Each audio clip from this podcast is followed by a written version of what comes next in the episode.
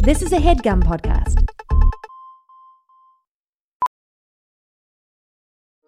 Welding instructor Alex DeClaire knows firsthand how V R training platforms like ForgeFX can help meet the demand for skilled workers. Anywhere you go look, there's going to be a shortage of welders.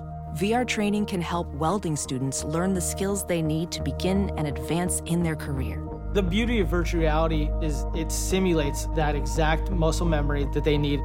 Explore more stories like Alex's at meta.com slash metaverse impact.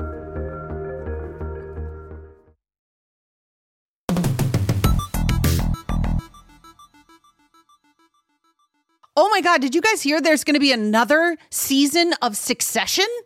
Like, what? Succession. Wait, I, I know it doesn't, it, like, apparently it's a bit of a prequel, uh, the, the, you know, so some like, it, it, anyway, it, I'm just really excited. I love the show, you know, wow. H B O's yeah, Succession is like, show. It's like, you know, prestige drama.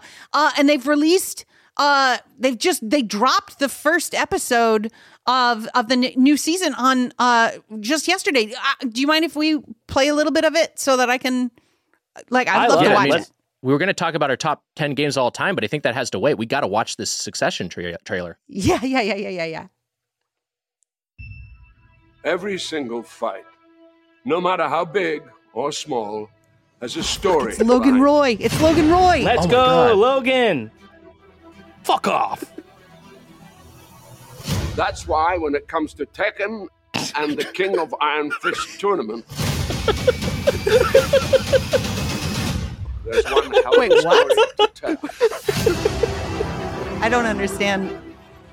This is good. Oh, it's like a recap. It's a recap of Succession. No. In Tekken eight, Jin Kazama will face off against his father. Oh, no, he, yeah, this is like when um, for the last uh, Connor and, and, is threatening and, global and Kendall fight.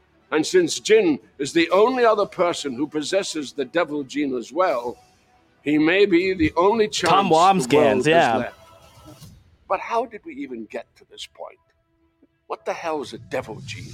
And why do these fathers and sons keep throwing each other off cliffs?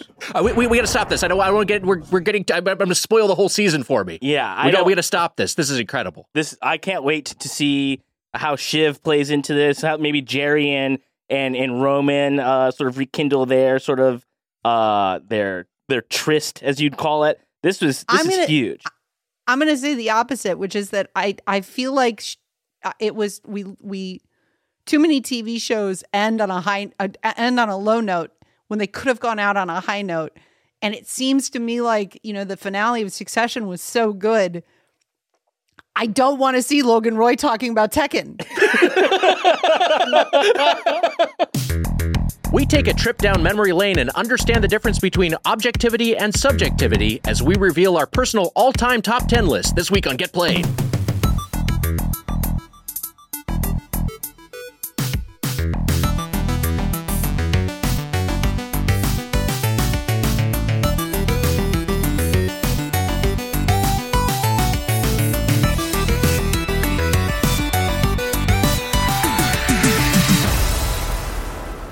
Welcome to Get Played, your one-stop show for good games, bad games, and every game in between. It's time to Get Played. I'm your host, Heather Ann Campbell, along with my fellow host, Nick Weiger. That's me, Nick Weiger, and I'm here with our third host, Matt Apodaca. Hello, everyone.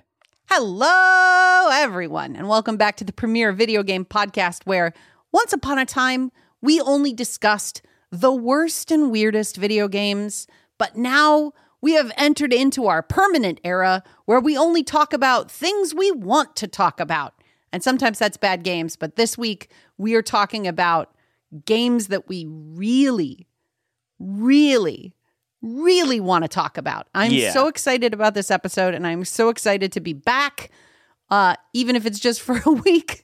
we're, we're thrilled uh, to have you back for however, however long you're going to be here, and I'm glad that we're doing this episode. Could not be more opposite of our old format where we were immersing yeah. ourselves in the, you know, the, the, the dreck of gaming. And now we are just talking about the games that are our most beloved. We are all giving our personal top ten lists. Yeah. And it's important. It's, I want to highlight something else that Heather said that I think is really important too. We talk about the stuff we want to talk about in the show. This podcast has no filter. Okay. We, we sort of, we, it's raw yeah. and it's, it's uncut. and there's just no filters. You just never know what we're going to say.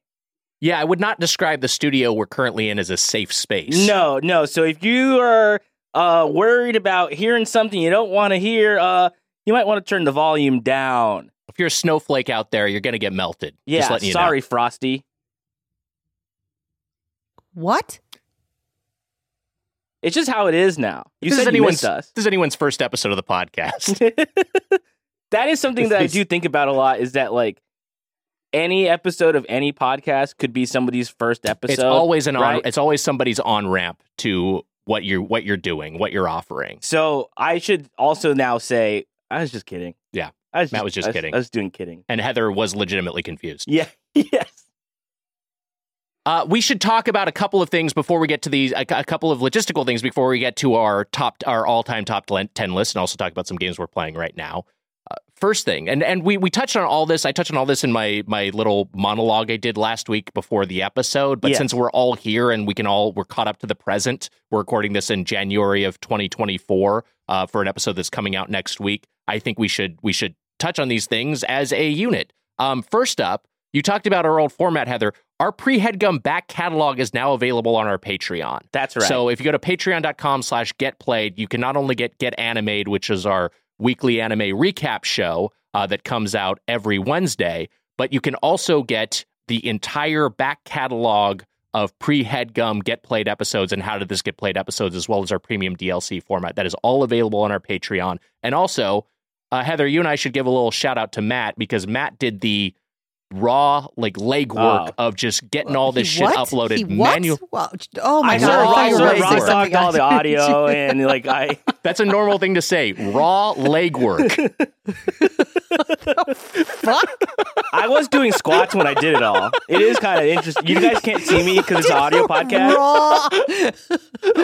Why? My calves Why are juicy. Why is that the first adjective that came to your mind when, like, he he did he did the the the tough yes, production tough. work of uploading all of these episodes to our Patreon? And yeah, he deserves a shout out. But I Thank in no you. world would I be like, my friend Matt Apodaca just raw, raw anything. produced raw anything. Raw. He, no, there's some there's some raw blank. Raw there's some uploaded. raw thing that's an actual thing that I could have said, but that's not where I landed. But I can't. I, my brain couldn't think of it, so I went to legwork. Point raw is fucked. Raw fuck. Matt raw fucked all these episodes so manually, all one hundred eighty or however many yeah, there were. I, we got it. Just might just because this might be somebody's first episode. We're just kidding. But I did. We're just kidding. But I, I did. I did take time during the during our break to. Um, I won't get into too many details of it. It wasn't. It, look. Yeah, because apparently you did it raw. I don't want to know the, I, any I did of the it fucking raw. details. It, you know, because I, I don't. Want, I don't want to make it seem like I'm some hero. Okay. Yeah. I, It took me several days. You're, you're, it took several a, hours each yes. day I did this, it, but it was it was all for the grand prize of it being worth it for the listener and for uh, so they they finally had a space to uh, actually hear these episodes, because they were previously paywalled and Stitcher Premium went down and uh, yeah. decided just decided no longer existed and had no you know uh, there was no plan for them to exist elsewhere after that. So it just took it took a little bit of doing, but it, it, it was it was ultimately very worth it, and I'm very happy that people that wanted to hear those episodes can now. Yeah. So, well, we're grateful yeah. you did it, and hopefully and, the listeners are as well. Yeah. Thank you for doing that. Yeah. Imagine they're ungrateful. I, I'm sure that I'm sure I'm sure that I didn't want all this. six of the most parasocially intense uh, listeners are really excited to be able to listen to all of those. Yeah. And it should Just should... kidding. I love the listeners and I interact with them a lot on Discord and Fortnite. So yeah, that's all very exciting. Again, you can get the Get Played back catalog as a standalone, or you can get that as a bundle with Get Animated. Uh, that's that's available to you on our Patreon. Also want to shout out Ben Prunty, uh, the great composer behind uh, behind F T L, uh, Into the Breach, um, Subnautica Below Zero. Uh, one of my favorite working video game composers, who composed our new theme song, yes. which you're hearing every week now. And also want to shout mm. out uh, Ben Prunty Music dot com. Also want to shout out Duck Brigade Design, uh, who made our new show art, which you're seeing as the podcast title, Duck Brigade dot com. Are we a functional podcast now? Is that what's happening to us? Because we got this, like, we've got, like, a real fucking cool name composer to write our, our theme. We've got this incredible new art, an incredible new home. We've got an organized back catalog. Are we functional? I think we're functional. I think I think uh, I think I think we're functional. Uh, yeah, I think we're doing we're operating at a at a new level. Yeah, we have a great new producer, Rochelle Chen, who's with us. Yes. Been helping us out. I, I think the one liability remains the hosts. Yeah, so yeah. Once we iron that out, because it's it, and just to go back to this point from earlier, it's because you never know what we're gonna say. It's all raw. It's right. unfiltered, uncensored, and it's it's. I mean. It is raw. So we can go ahead and say so that's raw. Yeah, see, their raw makes sense. Mm-hmm. What yeah. you just said makes sense. Yeah, Matt did the raw legwork of using that properly. Let's let's talk about some video games, because we have a lot of show to get to, and we don't have the largest window to get through this. This is gonna. I think this that, might be a big true? boy. I think we so. Gotta, we we gotta we gotta go. I don't know. Don't you have to go? I don't have to go. Oh, then never mind. Then maybe we don't. Maybe we we let we just, him cook. Maybe I we say. might have some time. Uh, so we'll, we'll, we but we do have a lot of show to get to, whatever our time constraints. So let me ask the question uh, that we ask every episode: What are you playing? What are you playing? Wow! Wow! Resident Evil merchant from Resident Evil four perhaps might turn up on one or more of our top ten all time lists. Mm. Really? That's true.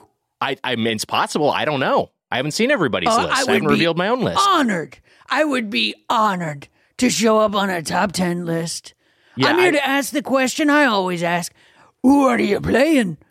And also to announce that I'm in therapy. Oh, that's great. Good for you. Thank you. You know what I've learned is that you that what what you tell a therapist is a secret. I mean, I think that has some limits. I think if you, if a, ther- I just know this Wait, from what? The Sopranos, if a therapist is made away, aware of an ongoing criminal act, they may have to inform the authorities. I so. gotta go.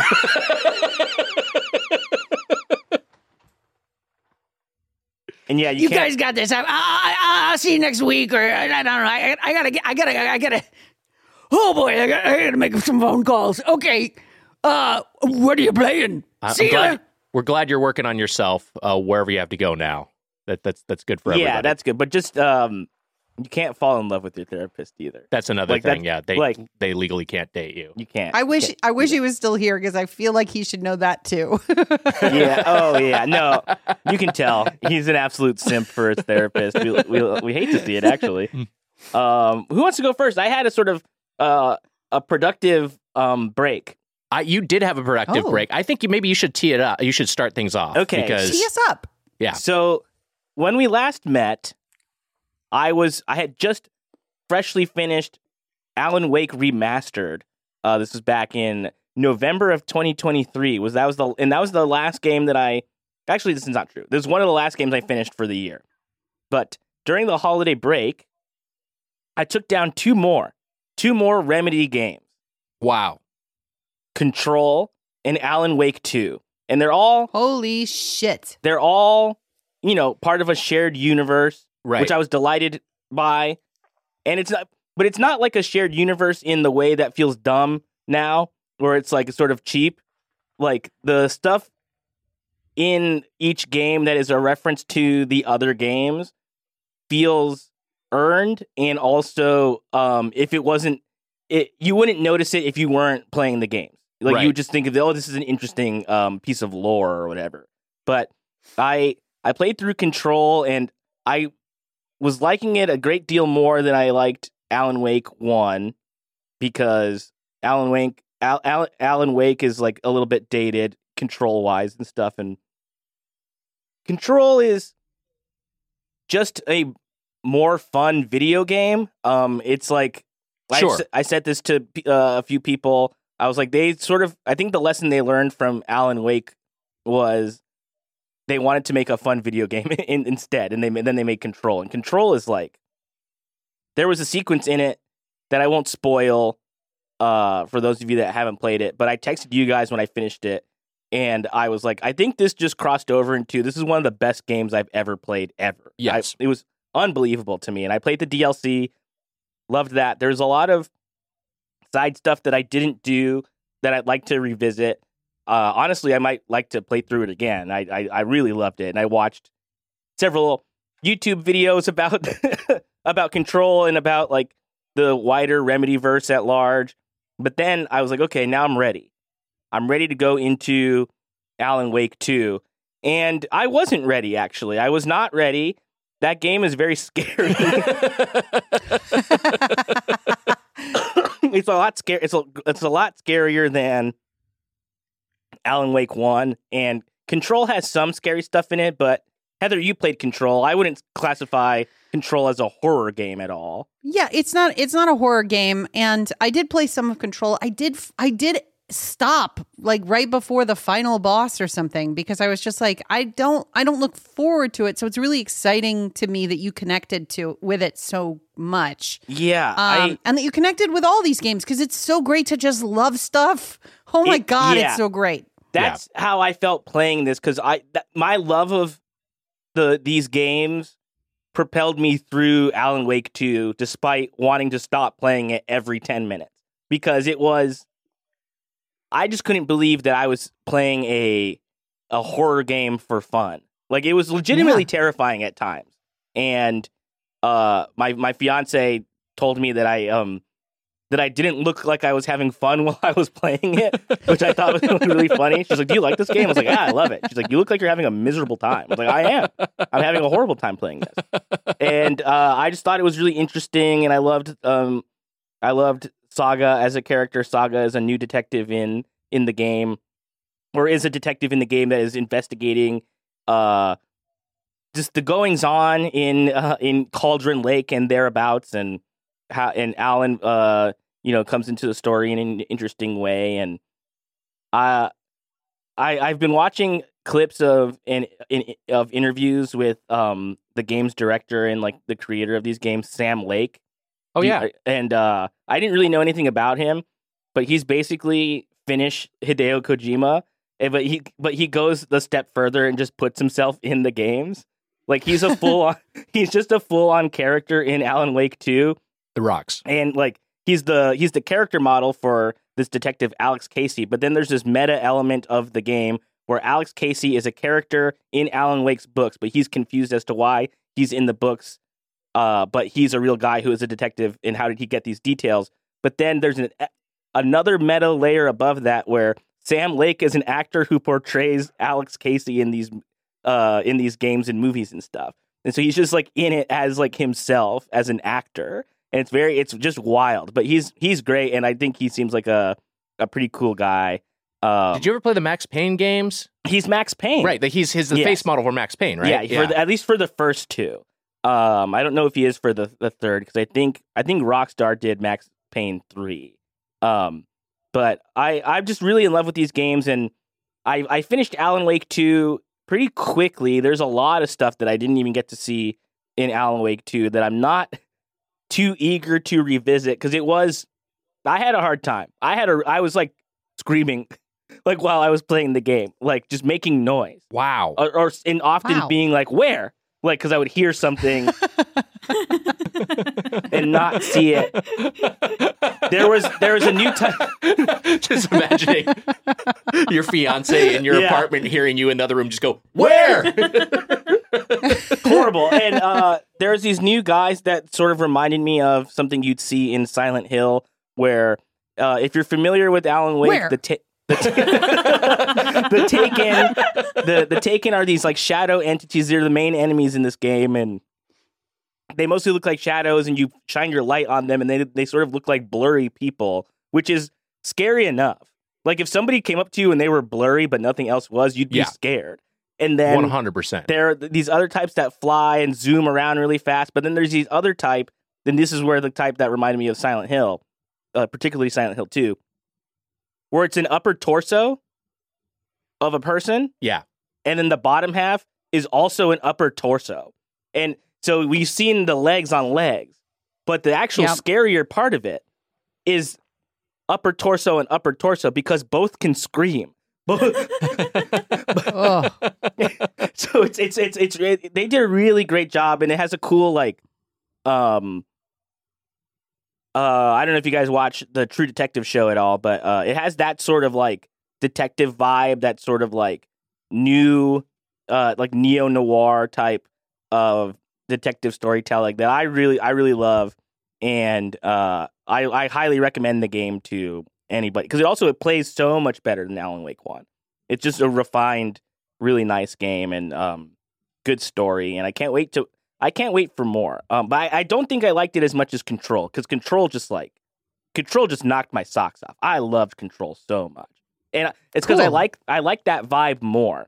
That's that sure the Control the vibe in Control scratches that itch of like when I was watching Lost and I was like, what's the Dharma Initiative? What is that? I would like to know more about what's going on with that. That seems interesting. And it has all this like brutalist architecture in the game. And there's like not a lot of anything else. So you just see like it's everything in the game is gray kind of. And it just it kind of looked interesting and um, it's an interesting setting for a for a video game. And I I, I really loved it. Um, but uh, that's I mean, that's a big update for me. Finished two games. A last, huge update. Last game of twenty twenty-three was Control. First game of twenty twenty-four was Alan Wake two. Um, you've sold me on Alan Wake two at minimum. Hell yes. And I, I, I definitely, I mean, I've heard so much about that game, and I, I, I definitely got to check it out at some point. Uh, uh, that's, uh, that's, that's a great rundown. Heather, what have you been playing? Uh, so my wife says to me one day, "Hey, I want to play the cooking game," and I went, "Uh, okay, I don't know what that is." And she's like, "There's a cooking game that people talk about that's super fun, and I want to play it with you and my friend." And I went, "Oh, does your friend play it?" And she's like, "No, we're going to introduce it to my friend Courtney. We're going to, uh, we're all going to play the cooking game." And I was like, okay. So I looked up cooking games, and my first thought was Cooking Mama, because that's the only one that I know of. Yeah. But apparently, uh, and this will come as no surprise to literally everybody who listens to the podcast, because the eighth best-selling Nintendo Switch game of last year was Overcooked. The game, Overcooked wow. one and two collection, right? Uh, so this is a massive hit that I just was totally in a blind spot for me. Um, we loaded up for uh, Courtney and Mary and myself, and we learned to play Overcooked, which is a uh, post-apocalyptic cooking simulator, where, but but it's more like a restaurant post-apocalyptic? Simulator. You're, Yes. Wow. Okay. It's it's, it's post. It's so it's the the cold open is it's the post apocalypse, and you have to cook for this beast who is demanding food, and you try very hard to effectively beat the final boss, fail miserably, and a king made out of an onion and his dog time travel you back to nineteen ninety-three, so you have enough time to learn how to run a restaurant so that you can eventually save the world from this meatball and spaghetti-based monster.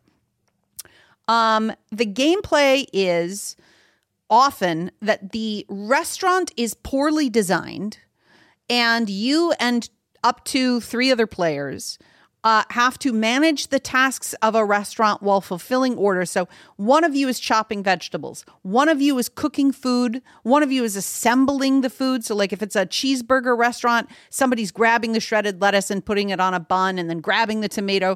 Up at the top of your screen is a, a list of the orders in the priority that, that they need to be served or serviced. Uh, and you have to get these Uh, orders out the out the door while also then cooking the dishes that return to you in a, a madcap uh, Bomberman sort of perspective. Like it's like top down, mm-hmm. like maybe maybe slightly isometric perspective.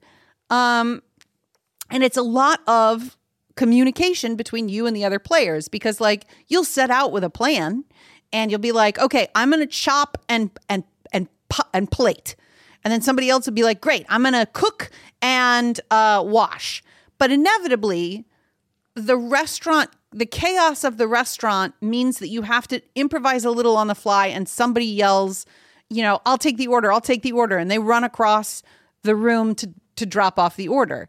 When I say that the um, that the food or that the, the restaurants are poorly designed, I mean that after your initial level that takes place basically in a restaurant, you are then cooking in the middle of busy streets. Mm-hmm. So there's pedestrians wow. running around on on on uh, uh, inside of your restaurant, or you are cooking on the top of two cars which are moving at slightly different speeds. Wow. So sometimes you cannot cross from one part of the restaurant into the other part of the restaurant.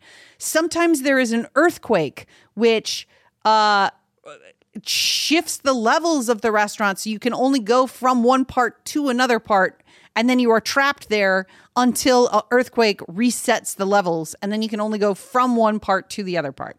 Um, the kitchen will c- catch fire. It is it's it's a party game in that it is designed for multiple people, but it is a strategy game in that it is not. You cannot just fucking wing it.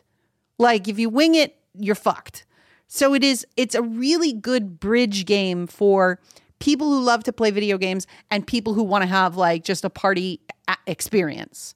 Right. Um, shortly after, my mother started playing it. So now oh. I've got a, a four-player team. Gail uh, got into it. Then, then, yeah, Gail got into it. Then some of my uh, permanent Fortnite squad members were like, yo, I saw that you play Overcooked. I play Overcooked. We got to squad up in Overcooked. This wow. is like it's like I it's like I lifted the carpet and found an entire society. Uh, everybody knows about this game. Everybody plays it, and everybody's having a blast. And and the truth is, so did I. I look wow. forward to my next round of Overcooked with Mary, Courtney, my mom, or uh, my friend Darius, or whoever the fuck it is that ends up playing Overcooked with me. It's also cross-platform, so my mom's playing on a Switch. I'm playing on a PlayStation.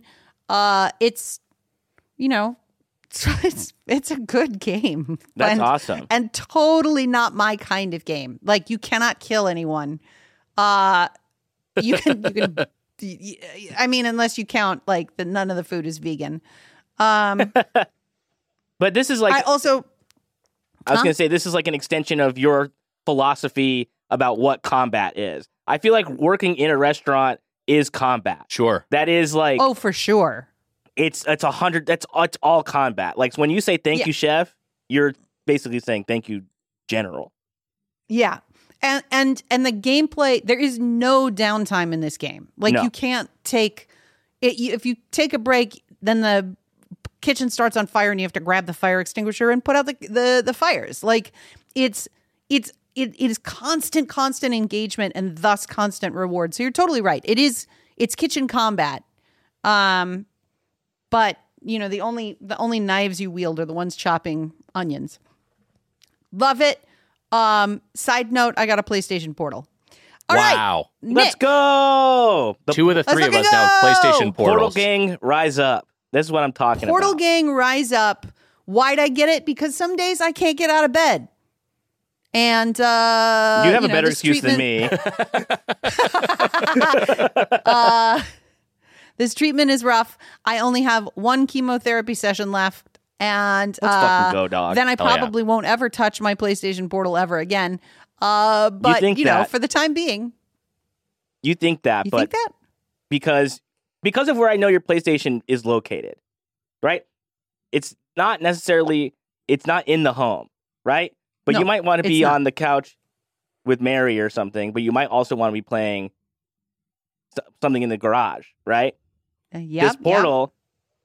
now your PlayStation's inside the house.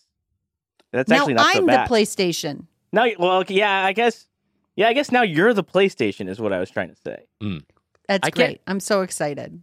I, I, I, I will say I can't believe it, but I can completely believe it that when this thing was announced, we on this podcast were like, this is fucking stupid. Who's yeah. this piece of shit for? And now two of the three of us own one. Yeah. And by by year's end, Nick will be bullied into having one as well. Year's well, end. It's in part see you next because... week. I just, just see an order confirmation like, coming. This, Nick.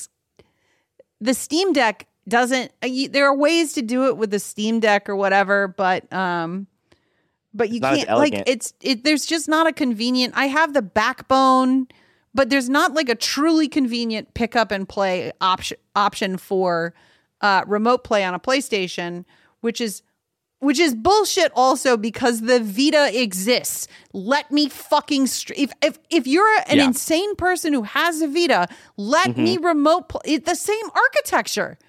It has to be. Sony's too lazy to build new architecture. So... I've heard that the lag on on a PlayStation Portal that is in the same room and direct connected to the PlayStation five is worse than the Wii U. And that's how I know that they didn't uh, update their architecture from PlayStation four to PlayStation five. Wow. Nick, what are you playing? Thank you for asking, Heather. You know, last time we took a winter hiatus in twenty twenty-two into twenty twenty-three, I played through a one hundred plus hour R P G, which became an all-timer for me. That game was Persona five Royal. Will it make my top ten list? We're going to find out. This past winter hiatus, twenty twenty-three going into twenty twenty-four, I played through another one hundred plus hour R P G, which is now an all-timer for me.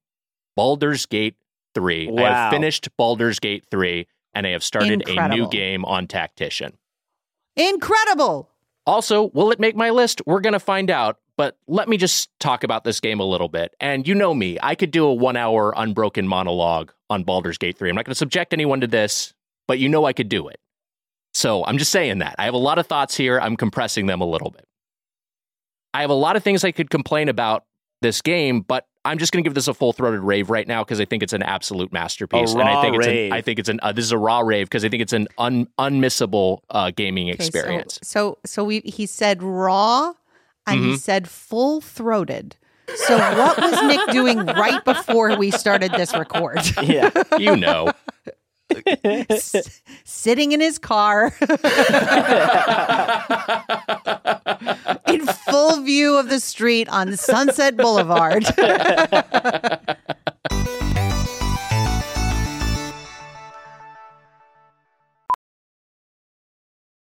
Ophthalmologist Doctor Strauss has seen firsthand how the metaverse is helping surgeons practice the procedures to treat cataracts.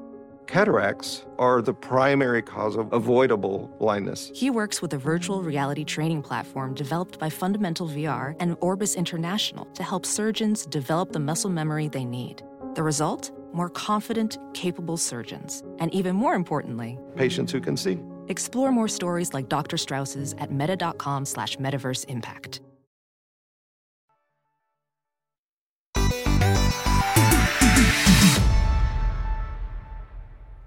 So the bulk of my D and D experience, I realized as I was playing this game, has been through single-player P C games. Mm-hmm. You know, I, I've played some tabletop, I've played some P N P, but overall, like, most of what I've done with D and D has been P C games. And, you know, that includes the Gold Box games back in the day, Eye of the Beholder, uh, Dark Sun, Shattered Lands, one of the few people who played that, Baldur's Gate one and two, Planescape Torment, Icewind Dale. I played all these games. I think Baldur's Gate three is the best single-player D and D video game experience and one of the best R P Gs wow. ever made. I just think it's the best reflection of, you know, what I've experienced uh, playing D and D offline, uh, not playing it on on a computer. I, I think it's the best translation, and I don't think this is necessarily even a controversial opinion. Some, if you want to argue for Neverwinter Nights or something like that, fine, but I think that's a lot less accessible uh, or a lot less approachable for the average player. Uh, for me, it's B G three. I played as a bard in my first playthrough, complete blast, so many class-specific choices, you know, being able to busk for money, uh, the just just the attention to detail in this game. Like, you have, there are, there are, I think, six different instruments that you can pick as a bard. You will come across other street performers, and you will hear them playing a certain song. You can join in playing that song, and it will sync up to tempo. And, you know, for instance, my character is playing a lute, so if I come across someone playing a flute, then it would just become a duet, and the two of us would be playing together in harmony. You can do this with up to, you know, with, with you can do this with full instrumentation if you like. If you want to give every, every party member a, a, a, an axe, um, a figurative axe, because there are literal axes in this game. It, it, it's there. There's silver tongue dialogue choices you get as a bard where you can t- talk multiple bosses into committing suicide. And I know that's not like a thing that's, you know, that's a thing that's been in I'm, other I'm video gonna games. Respec. I'm going to respec. I'm respecting so right fun. now. I'm it's respecting. It's so fun. The the the moments when the, I hit that, I was like, this is great. This is, I'd rather do this than have this boss fight. Not just yeah. be not just for ease, but just because it's like such a, a memorable moment uh, in this experience. Uh, so I will say that, I, and I, I said this when I was playing it earlier, I finished on Explorer mode. That's what I played on, which is the easy mode. Um, and the new game I'm playing is on Tactician, which is the hard mode. They've since patched in a hardcore mode, honor mode, uh, which I'm not going to play yet. Um, I have zero regrets about playing it on Explorer because this game is so complex and inscrutable. It took me like thirty hours just to figure out the quirks of combat and the U X. This was with watching like yeah. endless YouTube videos of like fifteen things you missed in combat, you know. Uh, once I once I clocked all that, once I figured it all out, the combat became trivial, but it was still so fun because there's just so many ways to play through one of these encounters. Um, and I'm now well into Act One, like like pretty deep into Act One on Tactician.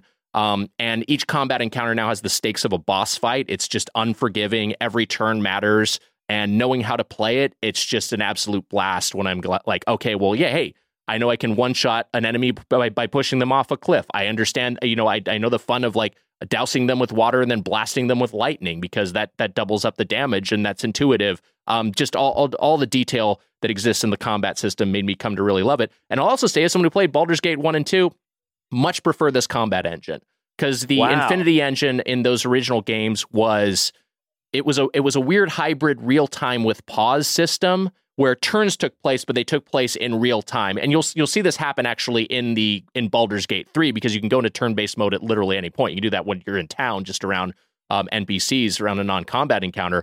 Turns are still occurring, like through the game clock, but there's no actual like turns that are taking place in Baldur's Gate one and two, and you know the the the other related games. And so I always just felt it a little clunky. Here, I feel like the discrete turns uh, just makes it a much more compelling game. The other thing that I'm finding replaying it now is all the things I missed because I didn't use a guide for my per- first playthrough. I, mm. I look, you know, I looked at things like, here's how to play the game, here's some combat tips, here's some ways to spec, but I didn't look at anything in terms of quests, except for one quest which I thought was bugged, and it turned out that it was just uh, dumb. Um, anyway, uh, I'm not going to complain about this game. It's great. Uh, but all, but the thing that I'm finding is there's so much of the map I missed. There's mm-hmm. so many quests that I was just like, oh, I didn't realize there was an extra dimension to it. They're like, they're, you know, they're little details, they're references to things. You'll find a letter on a corpse that's addressed to a character you meet in Act three. And if you're playing really close attention on a single playthrough, you might pick up on that. But I'm not taking notes. I'm playing a video game. So playing in a second playthrough, I'm like, holy shit, I can't believe this connection that has just been made. Um, It's got great art direction and terrific character design. When we're talking about video games visually, the word that, that's used is graphics. And I think that's a tell, because a lot of times what we're talking about is things like resolution and frame yeah. rate, things that are technical. But here, this is just a game that, yeah, yeah it's it's maybe a little, it, it it's a, obviously a little bit buggy, but the character design is so fucking good. The environments look so lush and lived yeah, in. Yeah. And and you you know you look at a character like Lae'zel or, or Shadowheart or Astarion, and, and it's just like, their visual design is instantly memorable and is shorthand for what that character's essence is. And it's also so it's interesting really artful. That you could... I don't feel like I met very many people in the game that looked anything like another person I met in the game, really. Like, like there's like, you know... Yeah, there reaches can, a certain point where you start to see the same, you know, gnomes with cornrows. And it's sure. just like, okay, well, I feel like I've... I, but, but, that said, given the limited number of templates that they have for hairstyles and faces and scarring yeah. or whatever, yeah, I think they do a really good job of diversifying all the various N P Cs. Um, the, while we're talking aesthetics, the music by Bar- Borislav Savov is so fucking good. It's one of the best video game scores I, I can remember. Uh, the Down by the River leitmotif that you that you hear in character creation that keeps resurfacing throughout the game. It never gets old, and it's endlessly reshuffled. Uh, the combat music, you'll you'll come to notice it's dynamic, um, and will change if you felt if you like dis- defeat a powerful enemy or yeah. if a party member is downed. So it's like it's like reacting to the flow of combat and making you feel more triumphant or more backed into a corner, and that's really effective. And also, and I told this to the two of you on text, and I won't give any spoilers in terms of, of who it is or what the specifics are, because I think people should experience it the way I've experienced it if you haven't gotten to this point in the game, uh, which is organically and not knowing it was coming. There is a third act boss who sings their own theme song. You get to their area and a fucking musical number breaks out. And I was playing this, and a smile is creeping onto my face, and in my brain, said with affection, is like, is, are they really fucking doing this? I yeah. could not believe it. I think it's like one of the best boss themes ever, and it's such an amazing moment that actually also ties in with the essence of the character that you're fighting. Uh, an incredible encounter that is just taken up several notches by the scoring there. Incredible soundtrack. Talking a few more, a few more things, and then we'll get into our top Please. ten list. It's the best fuck around and find out game I think I've played. Fuck yeah. Uh, here's some examples from Act One. These are all non-main quests, so these aren't story spoilers, and these aren't, um, you know, the the this this is stuff from early in the game. So hopefully, I'm not I'm not stepping on too much, uh, stepping too far into spoiler country. There's a blighted village where you hear sex sounds in a barn. Yeah. And you can open the door. You can go to open the door and your party member's like, hey, leave them alone. Don't do that. Yeah. And of course, like, I'm like, I'm gonna fucking, I'm gonna open this up and see what's going on in there. And it's a bugbear just railing an ogre. And they turn to you and they're like, what the fuck are you doing? You're like, like, like, what are you, like, leave me alone. And it, like, unless you, like, pass some some skill checks, they will attack you. And then it's then you just have to, like, kill these people who are having a, a, a consensual encounter yeah. that you intruded upon. and like, and like, I killed what I killed the bugbear, and the ogre is just like, no, like, is all distraught that her lover yeah. has been killed in front of her That's while so... they were in the throes of passion moments ago, and I felt horrible. Um, and it's but it's also like you're just like, what did you expect to happen? What yeah. did you think was going to go on when you decided to open this can of worms? It's so like that's it's so good. There's so many little things like that. I remember, like, declining uh, a quest to go, like, steal an egg for, oh, this, yeah, yeah. for this lady. And she was like, you're not going to do it? Fine, I'm going to fight you. And I was like, I guess you're dead then. Like, I don't, I don't what am I going to do? Like, I'm not doing it. I don't want to do that. Uh, yeah. I'm also remembering, I don't remember if I've mentioned this on the show. Uh, is her name Lae'zel? Lae'zel, yeah. Uh, she died in my playthrough. In oh, the, my God. Like, early on. Oh. And, like, and I didn't know. Like, permadeath? Yeah, and I, Jesus Christ, and I, I, she wasn't Whoa. in my party. At, she wasn't in my party at the time. Like I, I holy she, shit! I just saw her and I was like, I don't. Uh, Matt, I'm shocked. We oh like we got into like an argument because like you meet her in the very beginning, yeah, right. And we had like an. I was like, she's kind of rude. I don't like her, and so we had sort of like an argument. I picked like an argumentative, uh, like dialogue choice, and so we just didn't get along. So she yeah. didn't come with me initially. It was always me and Shadowheart, and then, um, then. Uh, later on, like in Act One, there's a part where there's a big dragon or whatever, and like some people have uh, have Lae'zel, and uh, they like kill her. And I was like, oh, like I guess it could have stopped them. This is the, like the Githyanki Kresh, yes. I think. Yeah. yeah, yeah. And they kill her, and then I or I, you know, I did a bad job of trying to stop the encounter, uh, and she just died. And I, I but I didn't know she was so impactful or such a like a like you know. main character until I started to like engage with people like online talking about like you know like watching YouTube videos about yeah. Baldur's Gate three and stuff. People were like, I love her. I was like, she died immediately. Like she was not she was nothing to me in my in my game. I love that you committed to this and didn't yeah. save scum out of it. I think because yeah. I think that's the way to play the game. And I wasn't I wasn't save scumming here either. I was just like, you know, if I failed a roll, I'm just gonna I'm just gonna go with it. I I've think that's the way to play and, this game. I mean, and save scummed for other people, but yeah. I just didn't I didn't know it was just so I, the game was so new to me at that yeah, point. Sure. I just didn't I just didn't know yeah. what I could do. Well, this is this is related to my experience with the game, which is, uh, you know, I haven't beaten my first run of Baldur's Gate three yet, but I have said on the uh, on the pod before that I that everybody in the entire fucking world hates my character, and uh, right. are all. Ev- almost every interaction I have with an N P C, there's something I've done in the past where they are like, kill her on sight, and I.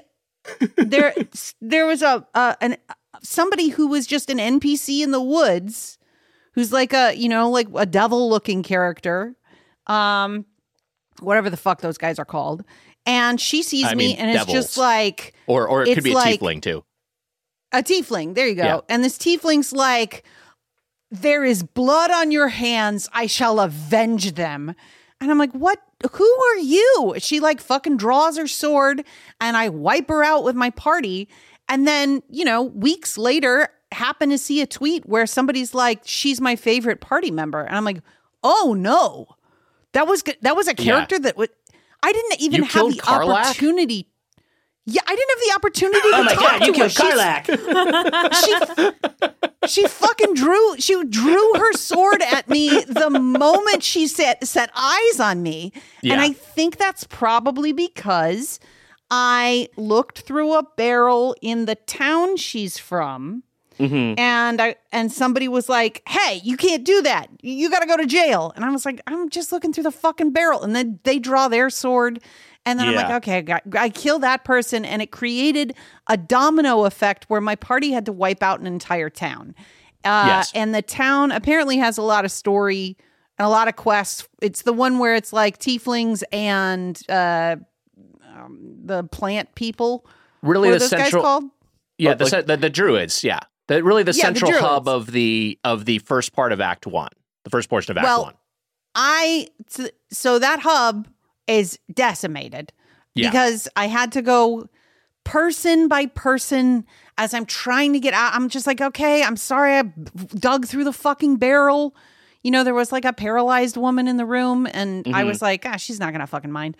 Uh, but anyway, um, yeah. So there's a huge amount of content that I'll get to see on my second playthrough yeah. when I don't play a thief. And that, look, it's not, it's, I, I can't with any honesty put a game like that that I haven't beaten in my tier list for today, but yeah. it is a fucking masterpiece. And the, and we're having such divergent experiences in a game that is not quite a sandbox, but also is like a conceptual sandbox because you can kind of do anything. Yeah, that's what's so it's astonishing about the design is that yeah. you can kill party members or not have them in your party and the game still works. Because there are so many versions of this that honestly, maybe from any other developer, what you would have expected is an objective to find the Githyanki from that, that yeah. the craft and, and partner up with them. And maybe a hard fail if that character dies. Like it, it's it's just, but they're just like, no, you don't you don't have to party up with them. Um, you don't have to be allied with them. You don't have to uh, keep them alive even. And then there's so many. Types and you can of, progress through the entire yeah. game. And there are so many games that will, you know, at the start of the game they'll tell you like your choices in this game actually matter and they impact the game. And like a lot of the times they don't really. There's just like a couple of options that get you to the ultimate choice that the game wants yeah. you to make. Um, but in this game, it's like, yeah, fucking do. I don't care. Do whatever the fuck you want. Right. Uh, I'm interested to ask Rochelle how you are playing this game because right. you said that you are um, about five hours into Act Three, and that's probably about where I am as well. But what is? How are you engaging with the world? Are you are you fucking around and finding out, or are you like, what are you doing? For the first act, I was definitely trying to play as like straight as possible because uh-huh. I just like didn't really understand. I couldn't wrap my head around the concept of like just being able to do anything. Yeah. Um, until I, I kept not being able to beat this boss. Yeah. And it was like on, I don't know how spoilery, but it was like on an island situation, mm-hmm. and I probably saved scummed like ten times not being able to beat this boss. And then I uh, turned him into a sheep and then pushed him off. And I was like, oh, this game is so fucking Rocks. cool. Rocks. Yeah, it's oh, so I had great. a hard I I know exactly what you're talking. I had I had a hard time with this guy because um because it's sort of like a floating island at the end of yeah. Act Two, right? And like uh there are a bunch of enemies there, and all of my guys are just like, I guess, very easy to push, and they would just get pushed. So yeah. I'd lose, like, you know, one one uh, save. Uh, you know, Karlak gets pushed off this this floating rock into the abyss. Uh, Gale gets pushed off the next save, and I'm like, I gotta make sure, I gotta make sure everybody is as center as possible. But then there's all this crazy stuff happening. But that was a that was a really tough uh, part of the game for me as well. Uh, I was gonna say we should do a Baldur's Gate three episode, but we're kind of doing it now, but inadvertently. But I, yeah. I do think that's a we thing should we it. should do at a certain point. Rochelle, what what character are you playing? What's your what's your build? Um, I am a rogue elf. Oh, awesome! Yeah, we we nice. definitely should do it because I was thinking the same thing. I was like, we are kind of doing this. I can guarantee you, we could talk for two more hours about stuff we haven't talked about. Yeah. Let, let me let me let me wrap up my thoughts real quick, and then we'll get on these top ten lists because we've gone way long. Yeah. Um. So, but I, I think I mentioned this. I, I if, if uh, so I'm I was saying it the second time. I apologize. But you were talking about the tieflings earlier, Heather. I do want to say on my my tactician playthrough, I'm playing as a tiefling, mm-hmm. which I really am enjoying because there are all these unique interactions, especially in that first area. And I was kind of like going in like I think I'll do an evil playthrough just to see what it's like. But then my tiefling Ooh. goes in the tiefling village, and the druids are like another one of your cursed kind. I'm like, fuck you, I'm allying with the tiefling, so yeah. I decided to just be good again. Yeah. And honestly, just playing a different uh, good playthrough, but making different choices and having a different party composition. Again, I'm seeing a, a bunch more stuff and seeing the stuff that I've already seen uh, through a different lens. I also want to talk real quick to anyone who hasn't played this game because they are worried about how long it is. Because, you know, my playthrough took me one hundred thirty-four hours. It's a big boy. Or anyone who doesn't like turn-based games. There's like, I just don't play turn-based games. Uh, the, the for anyone who's worried about the length, but if you're interested in narrative games or games with choices, just play this game. Like, yeah. just don't don't worry about it. You don't have to rush through it. And honestly, if you play twenty hours of Act One and that's your Baldur's Gate three experience, you've gotten your money's worth. And that's probably better than twenty hours you would spend playing a complete game. Uh, just play this game if you're at all worried about the length. If that's your obstacle, if that's the thing that's that's gatekeeping you away from this, uh, forget about it. It's it's worth playing regardless. Uh, anyone who's worried about turn-based combat, first off, you can play it on Explorer. I did it. It's totally fine. And you don't yeah. have to, and, and the the combat engine is still fun, and you have a lot more room for error. But also, I will say that it, your idea of turn-based combat may be like a bad J R P G. There's good J R P G combat, but there's a lot of bad J R P G menu combat where your, your actions consist of attack, attack, attack, heal, spellcast, attack, attack. It's just like, it's very monotonous and tedious, and maybe that's what you're thinking of. This is not that. Your character positioning matters, both horizontally and vertically. All these status effects that we talked about, the idea that, like, you know, a lot of times in, in bad combat engines, the most powerful effects, like polymorphing a boss into a sheep, are gated away from you because they, for balance reasons. Um, uh, a lot of that, the, the, these, these, these, these ways of, of approaching combat, all these different techniques you have to solving these problems are present. And I think it it's just a much more enjoyable combat engine than maybe what you are picturing in your turn-based skeptic brain. Uh, so to anyone who is at all worried about the, you know, has reasons to not play this game, but is interested, play this game. It's it's fucking great. Let's get into our all-time top ten list.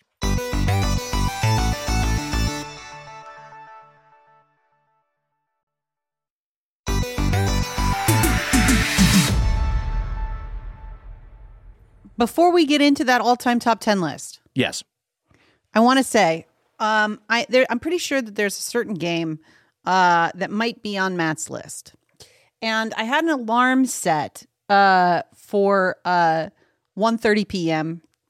Uh, because I knew that cer- a certain pre-order was going to go live on Amazon, and that uh, if you aren't in that opening window, you'll end up paying an exorbitant, you know, third-party fee in order to get a thing.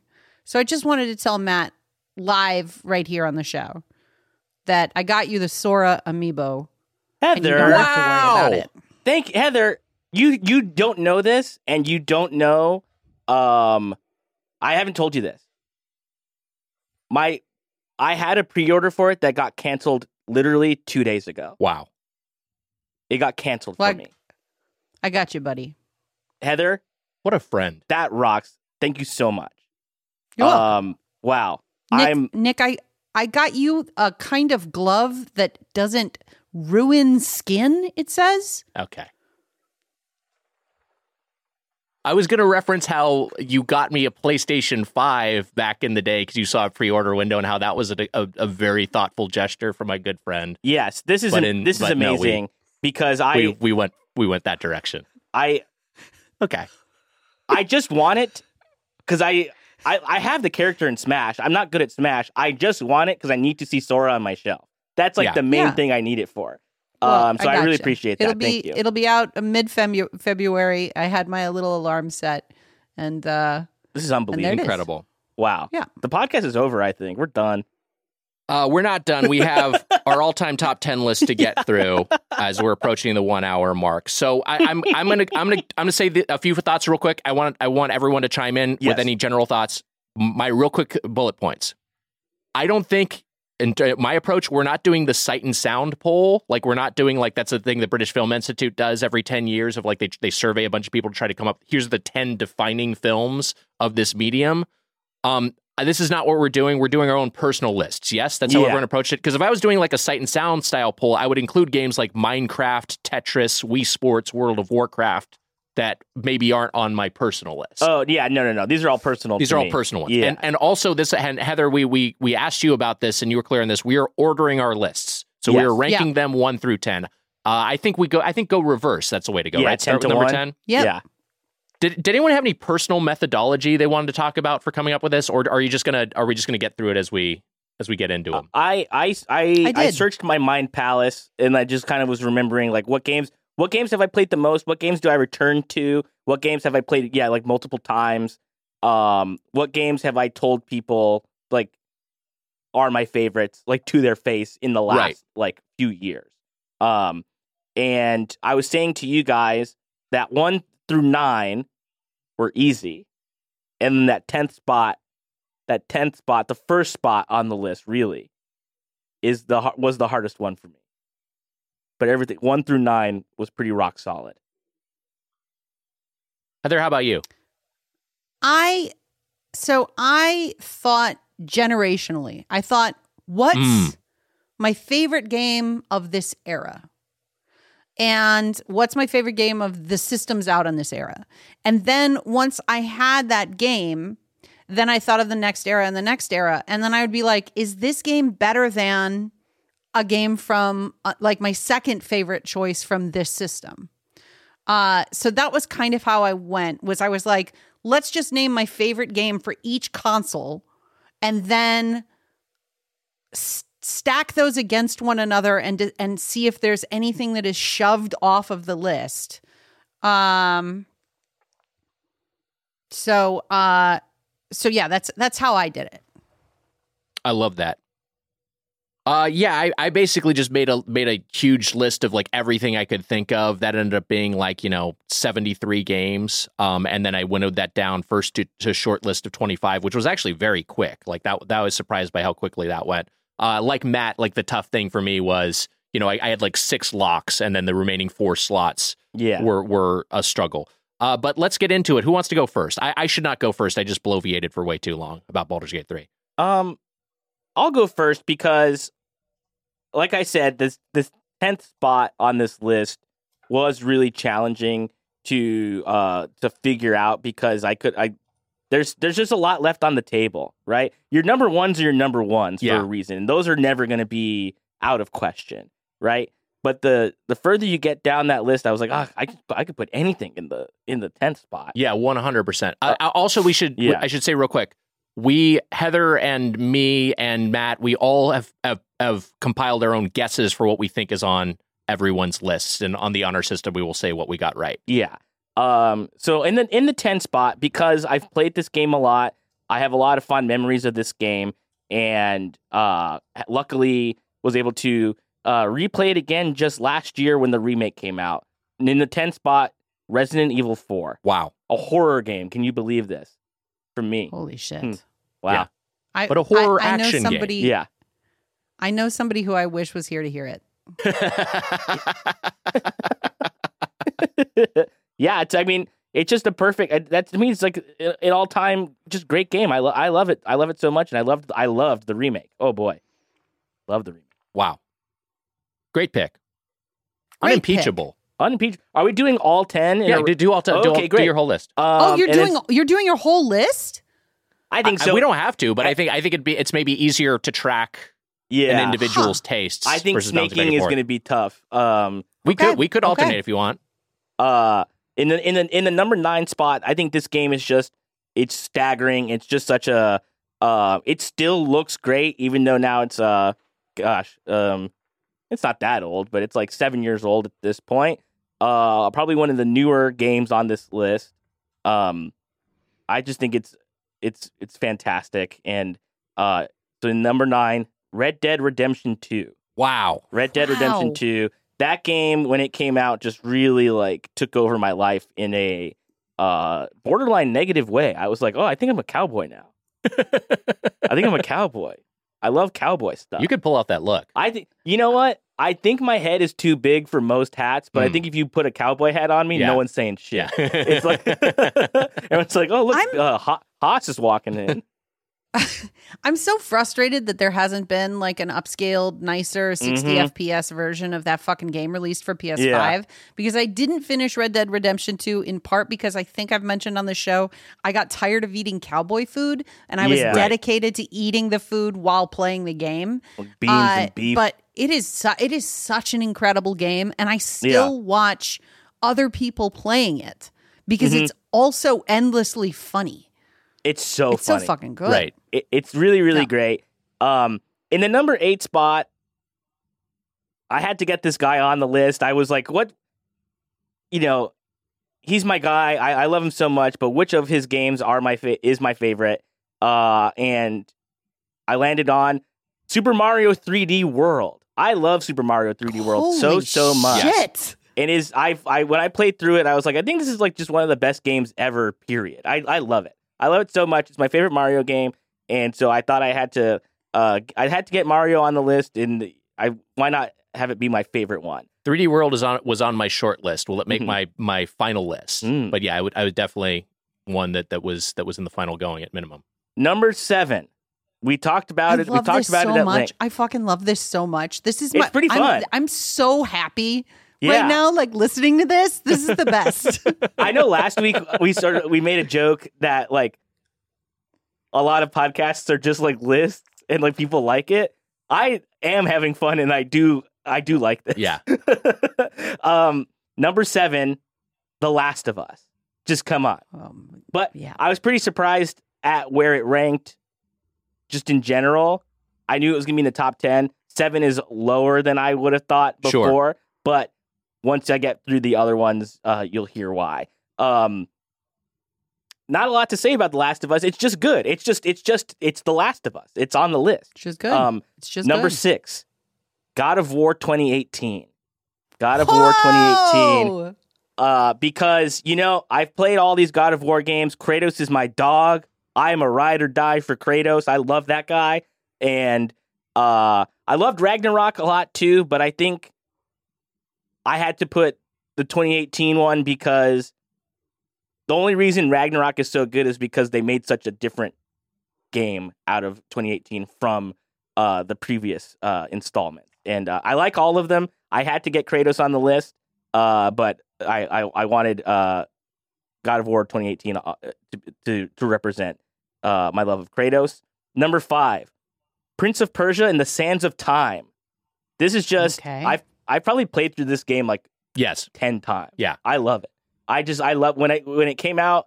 Uh, I I just I would just not stop playing it. I would just roll credits and then start again because I was just like I love the I love the rewinding time mechanic. Great it's just mechanic, good. Yeah. It's it should be in it should be in every game. I think it's so good. It's so fun. Um, and I like the other games too, but Sands of Time, I think is just, it's just such a home run. It's also like the, the tough thing. I remember when that game came out of just completely reinventing a franchise and yes. updating it for a modern age that's maybe not familiar with the originals and doing it in a way that, you know, honors its source, but also like makes it contemporary. Yeah. And, um, you know, if this remake ever comes out, uh, I'll certainly give it a try. That's sort of the other thing about... What do you think comes out first, that or the R D R two remake? the I, I can almost guarantee that the um the the update for Red Dead Redemption two will come out first. Wow. Before uh before the Prince of Persia Sands of Time uh, remake. Um, but that thing about this list too is that all these games are still playable on modern uh hardware. No, too. I I, lo- uh, I love this about your list. The, the next one, number four, Tony Hawk's Pro Skater, the original, number one. Wow. Uh, because that was one of the, one of the first games that I had, yeah. And it's that game is just in my bones. I'll never hear Goldfinger without thinking of my boy Tony Hawk. I'll never. it, it's never gonna happen. Never. It's just that's just what my brain is now. Um, number three, Metal Gear Solid three Snake Eater, placed at the three spot, completely coincidentally. Uh, but that's where it goes because I've played. I I own. I think I own like five copies of this game. I own it for PlayStation. Let's count them. I own it for PlayStation two. I own it for PlayStation three. I bought a digital version of it on Xbox. Uh, I have the um, three D S version. I have four versions of it. Yeah. Um, I have not uh, quintuple dipped on this game yet. Uh, but once that um, Volume One collection gets to about like uh, maybe twenty dollars, that's that's that's in the bag for sure. Yes. Um, Number two, Pokemon. But this is, let me just say, yeah. Metal Gear Solid three, Snake Eater, a game we covered on the show with Gene Park, correct? That's right, with Gene Park, uh, and uh, and absolutely holds up. Just like, a, just just a really just a just an incredible experience and one of the defining franchises in all of video games. I think it's a good good one to have represented on your list and being remade. You know, so we'll see sure. we'll see how that remake comes out. Um, and then uh, yeah, number two, Pokemon Gold version. It's just my favorite Pokemon game. Still to this day, we played it on the show as well. Yeah, and uh, I just I just love it so much, and it's just it to me it's everything that a good Pokemon game uh, should be. And finally, number one, number one with the bullet. This was the easiest one on the list. Kingdom Hearts two, Kingdom Hearts wow. two. Let's fucking go, okay? Kingdom Hearts two is everything that Kingdom Hearts one is, but better and more. It plays better, it looks better, it's more fun, it rocks. It fucking rules, and that to me is the best video game of all time. I love it. Kingdom Hearts two, baby. I love that. I love that pick. I love it. I love it too.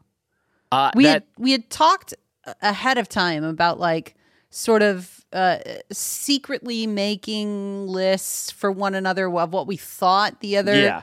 uh, uh, the other members would say, and then being sort of scouts honor about how many of them we got right for one another. Mm-hmm. Do you want to talk about that at the end of this entire segment, or should we just talk about Matt's picks right now? I, I think we should do it now. Interesting, because I, I yeah I think and because and I I will say. Um, I wrote down ten options for you. I got seven of them. The ones I got right. Wow. God of War twenty eighteen, Kingdom Hearts two, this is in alphabetical order, Last of Us, Metal Gear Solid three, Snake Eater, Prince of Persia, Sands of Time, Resident Evil four, and Super Mario three D World. I did guess. Uh, oh, the yes. ones that weren't on your list that I guessed for you, Control, just because I know you've been raving about that yes. game, and I thought that might be like a recency bias thing. Um, Elden Ring, mm-hmm. I just know is is one of your most played game this generation. And the Tony Hawk I guessed was Tony Hawk's Underground. Yeah. Yeah, Tony Hawk's Underground was made the list at a time, but I just went back to the original uh, because I just played it so, so much. And Control almost did take that ten spot. Yeah. That ten spot was brutal. Elden Ring was in the ten spot. Uh, it was that... That one changed the most more than any of the other ones. I, I I should have guessed a Pokemon for you, but I couldn't figure out which Pokemon it would be. So I just was like, you know what, I'll, I'll take a mulligan on that. Yeah. Uh, Heather, how'd you do?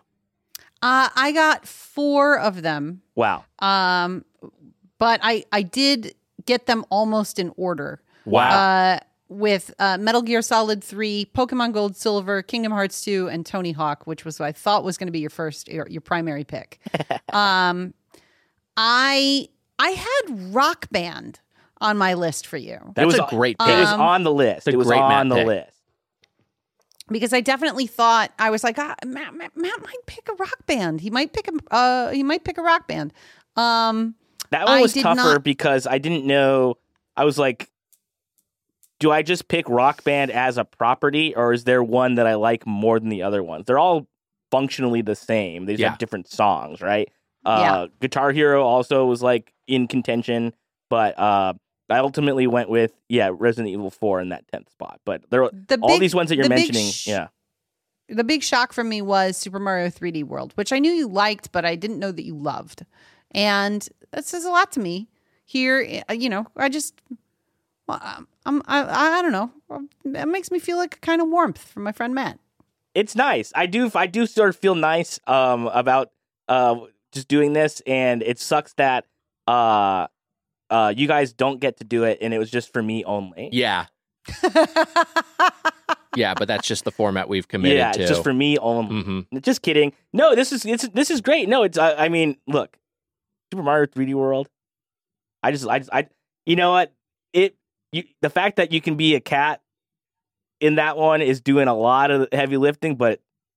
Not not that much. It's just a good. It's just a good game. One of the best Mario power ups of all time. The yeah, cat suit. Absolutely. Who wants Who wants to go next? I I feel like Nick should go last because I feel like his choices are going to be such a a, a strange puzzle box. Whereas mm. I'm pretty sure that most listeners could guess mine uh, because I just talk about the same ten games over and over and over again. Uh, um, that's fair. So I'm I'm ready to go next. Let's do it. All right, let's do it. Number ten. Uh, this is a uh, multi-platform game developed by uh, Eric Chahi. Uh, I speak about it a lot on this show, and it is Another World slash Out of This World for uh, you know Super Nintendo, Genesis, computers, At- Atari S T, three D O, M S DOS, the fucking Game Boy Advance has a version, Sega C D has a version, there's a Vita version, a P S four version, a Windows Mobile, a Switch, an Xbox One. So if you want to know what my top ten best game of all time is, you can play it basically on anything. Uh, I think it is a masterpiece of atmosphere And I think it is also, in, it's one of those incredible games made by effectively one person. Mm. And because of that, there is a thematic consistency from design to uh, to the sort of cinem- cinematic quality of the game.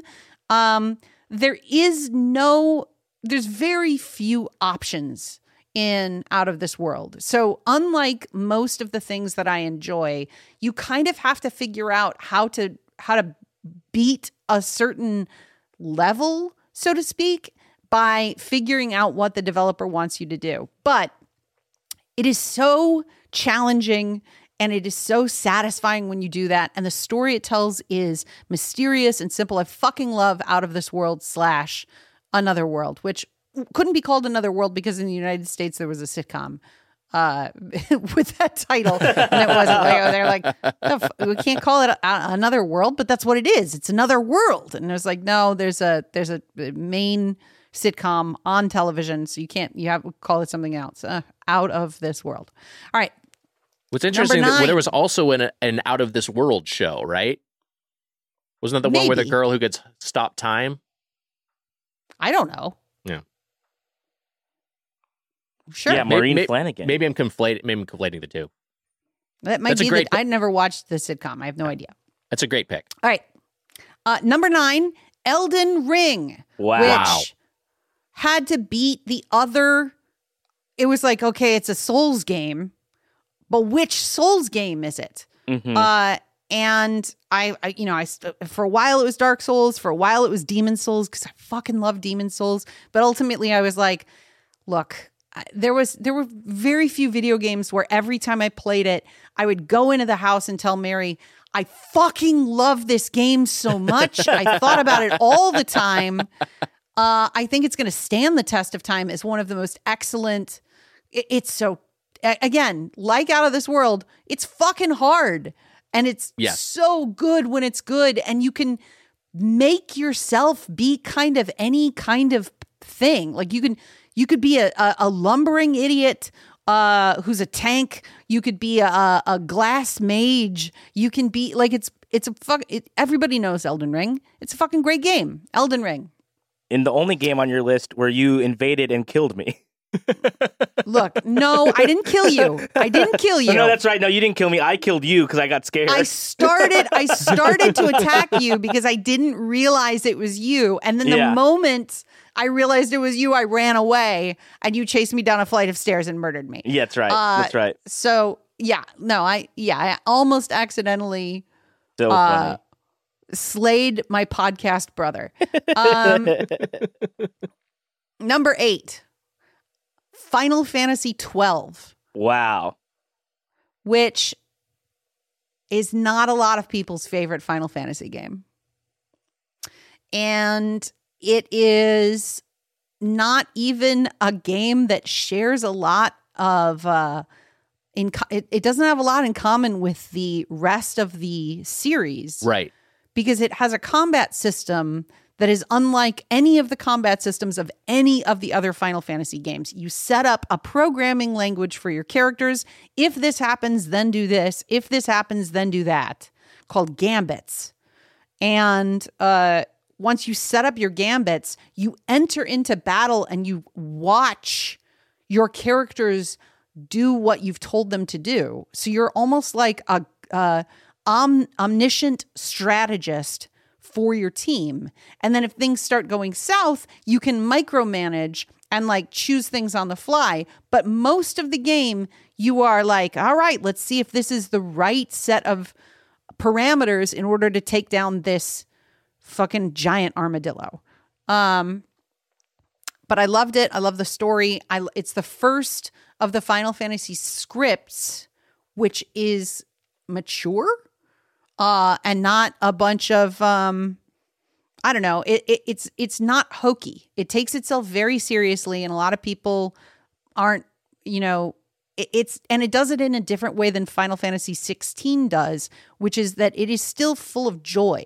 There's still like weird moments where you're like running around a town shouting another guy's name in order to convince the villagers that uh, this guy's important or that they need to pay attention to him. So it's it's it's still got kind of a a quirky goofiness to it, but the story itself is like earnest, robust, and satisfying. So that's my number eight. I think it's a great pick and a great representation of of the franchise. I, I'd one of the one of the best Final Fantasies, also a, a personal favorite of mine in the series. And uh, yeah, I think you're you're absolutely right, and your description of the combat system is so novel and unique and satisfying. Number seven, shocked at how low on the list this is. The Last of Us. Mm-hmm.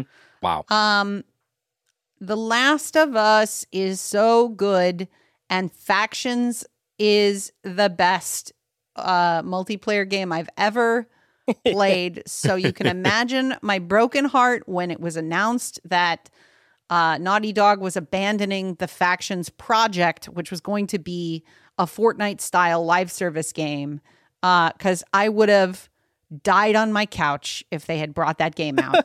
Um, and uh, I'm heartbroken that it doesn't exist. Apparently, they are shutting down the faction servers soon, so I might dip back in. Um, Last of Us is a masterpiece. Uh, I don't even know what... There's nothing I can say about it, other than to say that my number... Uh, what am I, six? My number yes. six game is The Last of Us Part two. Wow. wow. I'm shocked. I had... guessed you were going to do that, um, but I didn't. Um, I didn't lock it in, but I had thought about you doing that. I'm shocked you did both. Please continue. the The longer I'm away from The Last of Us Part Two, the the more I love it. Uh, when the remaster comes out later this month, I'm going to play it again. Um, I know a lot of people didn't ever find the empathy required to make the ending of the game work for them. Uh, but I have never experienced a game that pained me uh, in the way that Last of Us Part two pained me. Um, it is, it is, I think it is uh, a game that argues for the existence of video games. Uh, wow. It is, it is a game which... I think the only other medium, I'm really curious how they're going to pull it off as a T V show, because I don't think it'll work as a T V show. Uh, I think the only other medium that w- would be able to do this is a novel, but it it really makes you feel a thing that you can't feel while watching a movie. I mean, you can feel like empathy and you can feel like catharsis, mm-hmm. uh, but you can't.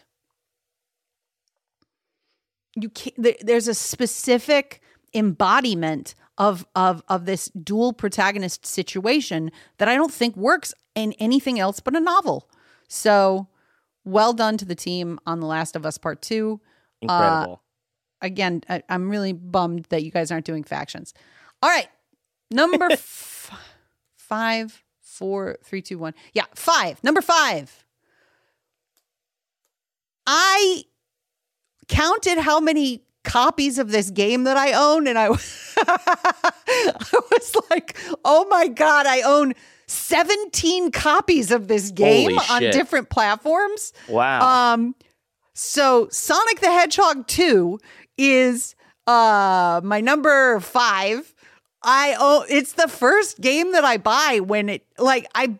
I why do I own it for the three D S? Like, yeah. what what was I what was I expect? It's just because, like, if there is if there is a, a game that I just want to dip into for like literally six minutes, I'll throw on Sonic two. Yeah. It has been in my entire life. It's my whole life game. Uh, it's not. So is it better than The Last of Us Part two? I don't fucking know, but it's better for me. All right, so that's five. Yeah, it's your list. Yeah. I also, I do think it's better than Last of Us Part two. So I think that's a great ranking. Wow. N- number four, Final Fantasy fifteen. Wow. Wow. two Final Fantasies, I've, two Last of Uses on your list. One away from making the I've, correct choice. I've realized... How dare you? ...that Final Fantasy fifteen is my favorite Final Fantasy game, and I don't know what I to do that. with that information. You love your boys. And I, I love those boys so much. When I thought I was going to... Well, when they told me I was going to lose all my hair, mm-hmm. uh, I... I had to buy, I was like, well, I might buy a wig, but I'm not just going to buy wigs that look like my hair. I'm going to buy wigs that would be fun to wear. Mm-hmm. And to my shock, I purchased a Noctis wig before any other wig. Because wow. I was like, oh man, it would be fun to look like Noctis. I'm um, looking at the wigs right now. That is a cool looking wig. It's a cool looking wig. Uh, I've been fortunate enough that... Also, uh, if you showed up I, wearing that to a record, I would not bat an eye. No. yeah, nobody like, oh, would. Yeah, this tracks. Nobody. Oh, yeah, yeah, yeah. Heather's wearing a Noctis wig. Um, I've uh, been fortunate enough that uh, I'm doing a ice capping system where they pump frozen alcohol onto my skull while uh, giving me chemotherapy. And I've uh, been very uh, fortunate that it has worked extremely well for me during treatment. Wow. Uh, I know that shit, a lot of women wild. are not um, as fortunate as I am, but I've kept almost all of my hair. Uh, and that's uh, not what was supposed to happen. So I'm really, really lucky. And I will just have to wear the Noctis wig for literal fun. But- uh, I also got a Cloud wig because Cloud's got great hair. Uh, oh, yeah. I... can't believe Final Fantasy fifteen is my favorite Final Fantasy game. I think about it all the time. I listen to the music for it all the time. It's also got the same composer as Kingdom Hearts. Uh, like it's it's a great fucking score. And I was like, I can't believe it's not a Nobuo Uematsu score that is my favorite. Like, how is that possible? How did this happen? The game is was released in a sl- slightly broken state. Like, the development was rushed after being announced ten years too early. Uh, but then I also have all of the camping equipment that the boys use, and I have it in my real life. So, it, like, I love it. Love that pick. Number three. Shocking nobody, Fortnite is my number three uh, video game of all time. And it is weird also because at this point, Fortnite is like uh, a launch platform. Like, it's not even like I sure. can say yeah. Fort Fortnite's not even just Fortnite anymore. It's like Fortnite Racing, Fortnite Lego, Fortnite Zero Build, Fortnite Regular Build, and all of the fan-made, like, you know, fan-uploaded levels. I don't even know what the fuck those yeah. are called. Uh, Fortnite Fortnite's is the metaverse in- that the metaverse thinks it is. Yeah, Fortnite's incredible. Uh, I play it every day. I have played it every day for more than a year. It's it's perfect. Uh, it, it's so crunchy and and and f- f- like fun and and it's funny. Also, it's mm-hmm. so funny, uh, and not in the way that like the story itself is funny, but in the way that like you know you can be playing a very serious battle royale game with a squad, and one of your squad members can be like, what if I drive a car at them? And you're like, what? And then somebody gets in a car and drives a car into a gas station and explodes the gas station. It's great. Um, that's three. Have I been talking too long? Doesn't really no, matter. No, you've you're been doing, doing great. great. Crushing it. Number two, Street Fighter three. Hell yes. Street Fighter three Third Strike is fucking perfect. Wow. It's it's fucking perfect. It's a fucking perfect game. Uh, if Street Fighter three had the uh, sort of online presence that Fortnite had, I think I would play Street Fighter three every day. Um, wow. It doesn't.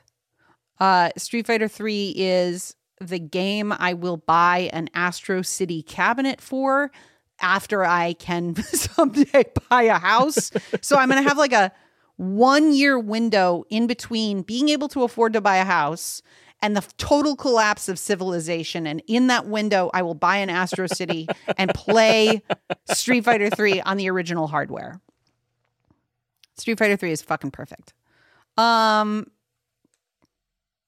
My Re- favorite really one game of, the, of all really time. One of the, I'm, I'm sorry, I didn't mean to cut you off. I, I was just going to say on Street Fighter three, Third Strike, I think this is it's one of the best looking games of of all time. Mm-hmm. It, the, it, the animation is so just just gorgeous in that game, and obviously the character yep. design folds into that. But uh, as far as like a game that's made with with sprites, with pixels, maybe the best looking one. It's it's it's such a good game, and it's so fucking pretty, and it's got such a uh, just the soundtrack rips. It's so good.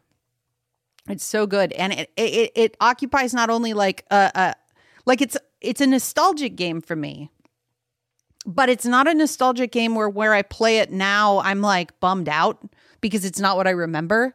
You pick up Street Fighter three and it is as perfect now as it was then. And mm-hmm. if you have yeah. somebody to play against, and, and, and like in your in your space, even like if there is an arcade that I walk into, which is so rare, but if I walk into an arcade and Street Fighter three had like a small crowd around it, mm-hmm. I'd be so excited for the rest of my night. Like I'd be like, oh my God, I hope these fucking dudes are good. Because there's n- like b- losing Street Fighter three is great. Winning Street Fighter three is great. I love it. Wow. My number one game of all time is Disco Elysium. Let's wow. fucking go, dog. Hell yes. Uh, I, I, I don't know why, how that game is made. I don't know. I don't understand.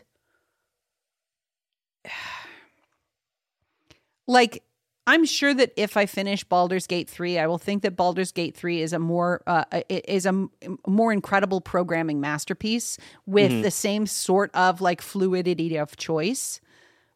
But I don't know that Baldur's Gate three will ever tell me anything about myself. Mm. And Disco Elysium told me stuff about myself. And uh, I've now played it. I've played it more than once. And um.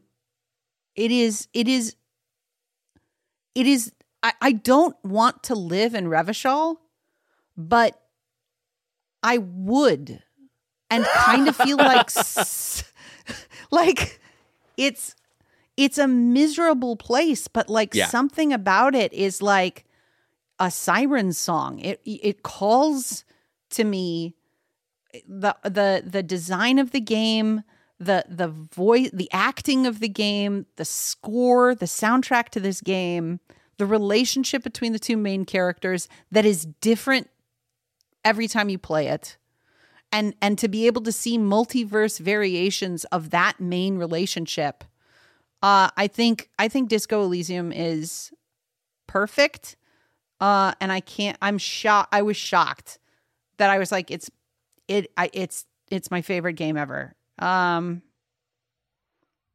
I bought Harry's coat right before I got re-diagnosed uh, with cancer, and I can't. My one of my goals is that when I'm done with this and I can go sit at a restaurant like outside again, that I'm gonna put on Harry's coat and I'm gonna I'm gonna sit outside a restaurant and I'm gonna feel something, hopefully. Mm-hmm. Uh, but yeah, Disco Elysium is it's perfect.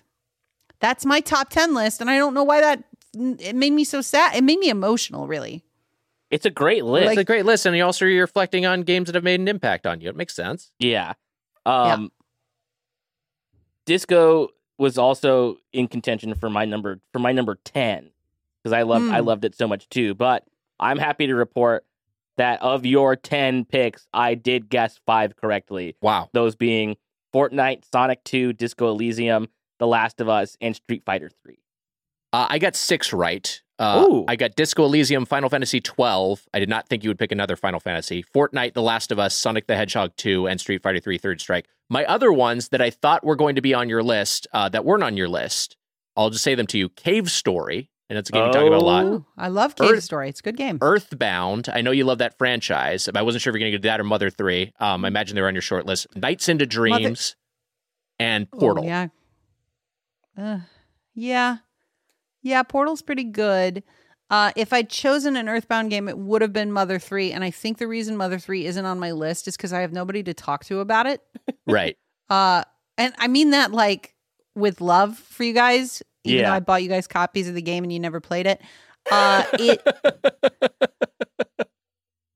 it's it's like I it's like I walked around a an, a corner and I saw a tiger like get on a motorcycle and drive away, and I, nobody else was there, and I haven't been able to like I can say holy shit I saw a tiger dr- get on a motorcycle, uh, but. If literally nobody else saw it, and then also I don't have any way to like kind of uh, engage with that memory, then of course I'm not going to name Tiger on a motorcycle as one of the best moments of my life. I'm going to name stuff like my wedding, you know, like like it's going to be like it's going to be stuff that I can engage with as like an yeah. active memory. So Mother three is a great guess. Um, yep. Yeah. What what kind of tiger was it? I didn't see. Like a white tiger. Oh no! If it was oh, Tiger Woods, God. I'd be a little less impressed. Because yeah, like, okay, less. well, like he can get on a motorcycle. It's a little less impressive, even though it's okay. cool. Okay. Uh, Tony uh, the this uh, Heather that Heather, I, I love your list. I think it's very Heather, and I think also I think it speaks to Disco Elysium that given your taste and, and that you are someone who, when you play games, you like to hit things. Uh, uh, that a game with no combat engine was able to rocket to your number one slot is uh, really says something about how that game's impact on you. I think I said it at the time that we covered this, the game. It made dialogue into combat. Sure. Yes. Like any, like literally conversations can kill you. So like, it wasn't like there, there, there, it wasn't like there wasn't shit that was like happening and, and jeopardizing you and, and your ability to go fu- like your, my, I, I, told my mom about the game, and I was like, you should play this game, and she like started playing it and was like, I hate this game. I woke up, tried to get a tie off of the fan and died. And like that's that that means it's combat. That's combat yeah. for me. All right, Nick, it's your turn, man. Why don't you, Thanks, why don't Heather. You f- finish us out? Why don't so, you why don't you jerk us out?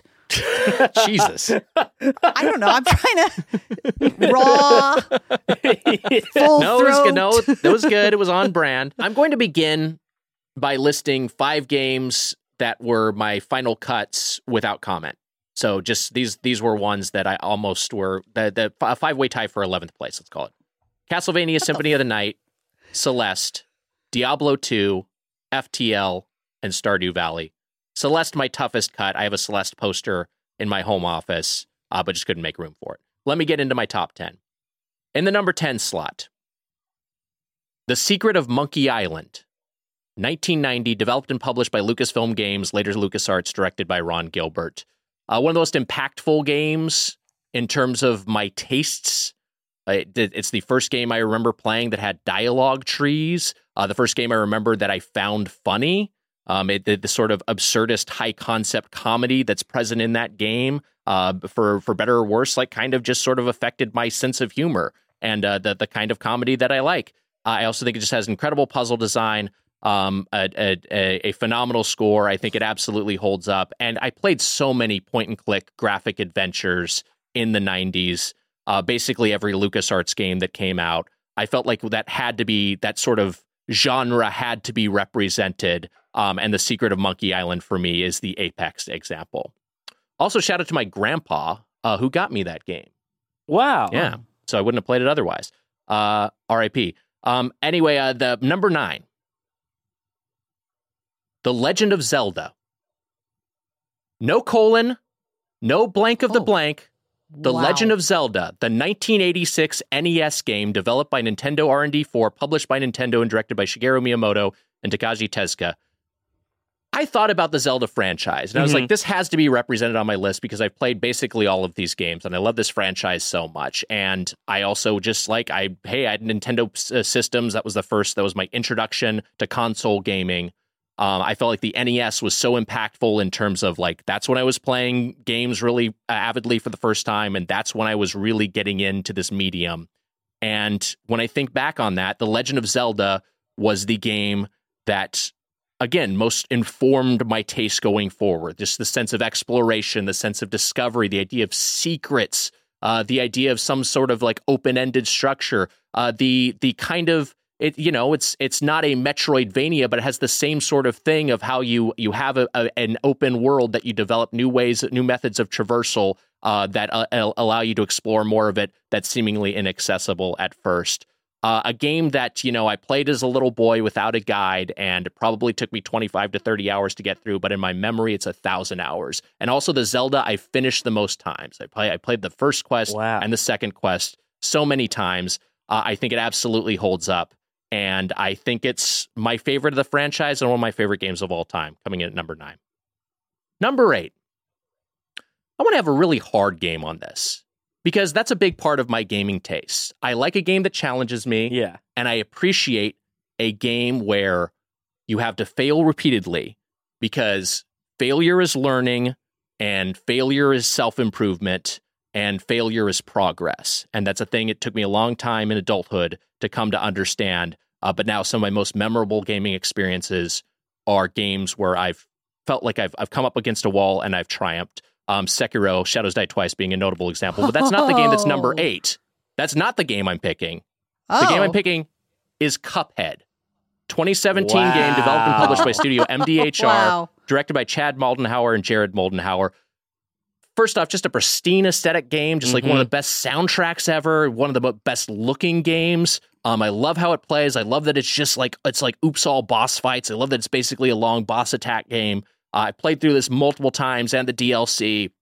I think it's so fucking fun. I just think it's pure fun. And I think yeah. it's also just like a game where, hey, I've I, I've lost a bunch on certain bosses. There were ones that I thought maybe I couldn't beat, and I had to take a break and I had to come back to it. I know it's not the hardest game ever made. I know it's not like a rage game, but it is a challenging game, and it's a game that's notorious for its difficulty level that appears on hardest games of all time lists. I wanted that kind of type of game represented, and I think Cuphead is also a, a type, a genre of game, uh, which is a two D side-scroller that I absolutely love and were some of my first favorite games, and is a modern version of it. Um, that I will come back to because I fucking love it. Cuphead is awesome. Cuphead's an incredible masterpiece, uh, both, you know, visually, uh, uh, audio from an audio standpoint, and uh, especially from a gameplay standpoint.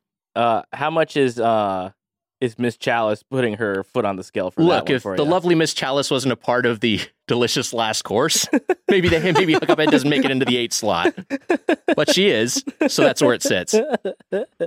Speaking of horny games, ah! number seven. And Matt, I thought this one was going to be on your list. Oh, hey, wait a minute. Hades. Mm-hmm. twenty twenty roguelike, roguelite, developed and published by Supergiant Games, designed by Amir Rao, Gavin Simon, Greg Kasavin, Eduardo Gorenstein, and Alice Lai. This is maybe where Diablo two would have gone. And I thought about it more. And my thoughts on Diablo two, you know, kind of your best of list is going to be a living document. My thoughts on Diablo two were affected to some degree by Diablo two Resurrected, which was a fantastic remake. But as I was playing it, I was kind of like, I think that game served me at a certain time in my life, and I've kind of moved on from it. I yeah. don't know if I need to return to it as much as I appreciate its design, as much as it kind of impacted me. The other games I've listed so far are all games I will return to. Diablo two, I don't know if I'll ever play again. I don't know why I'd play it over necessarily even Diablo four if I want if I want that type of experience. Mm. Even though it's a it's a staggering game and one of my favorite games of all time, Hades I think represents both that type of, you know, isometric uh, action R P G game. I think the action is better and more compelling than it is in any of the Diablo games. Um, but also it's got the roguelike structure, which I have really come to appreciate in the past decade. And a lot of my favorite games, especially indie games that have come out Um, since the twenty tens have been roguelikes.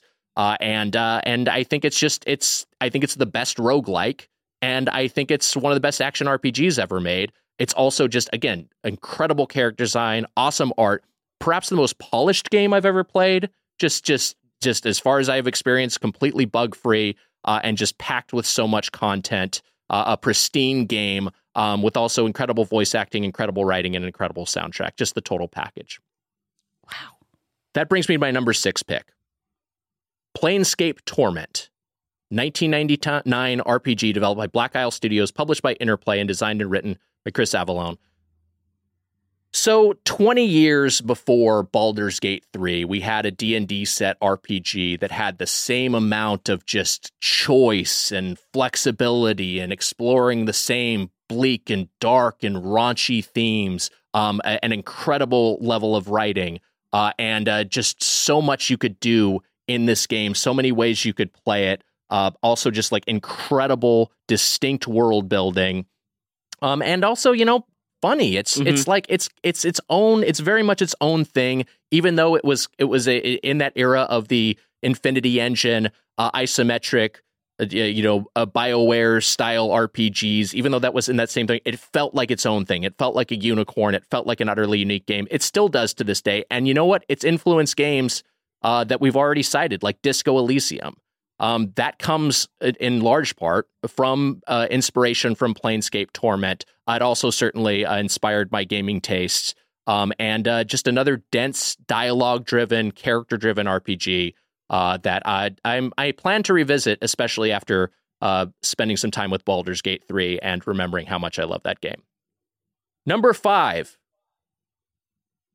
Super Mario World, no three D, just Super Mario World, the nineteen ninety game developed by mm. Nintendo E A D, published by Nintendo, directed by Takashi Tezuka. I thought about Super Mario three D World for this slot, or mm-hmm. for the Mario slot. It came down, it came really close to me, but ultimately Super Mario World, I think, is just a better overall experience for me, and certainly one that lingers stronger in my memory. Um, I, I just, it's, it's, what, what, what can you say about this? It's a fucking incredible Mario game. It's the apex of the two D Marios, and Mario Wonder, when you come out, I think everyone's reaction is like, this game is awesome. It's not quite Super Mario World, not quite Super Mario Brothers three, but it's awesome.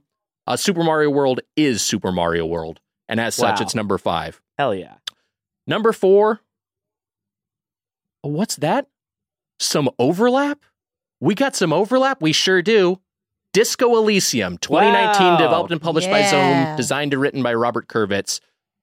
I thought about putting this even higher. I think uh, it makes sense in where it is when you when I list my other games, at least for me. Um, but just the uh, probably the best writing in any video game ever. Uh, uh, an amazing aesthetic, completely just a, a a total novel approach to game design and coming from to R P G design and coming from a studio out of fucking nowhere.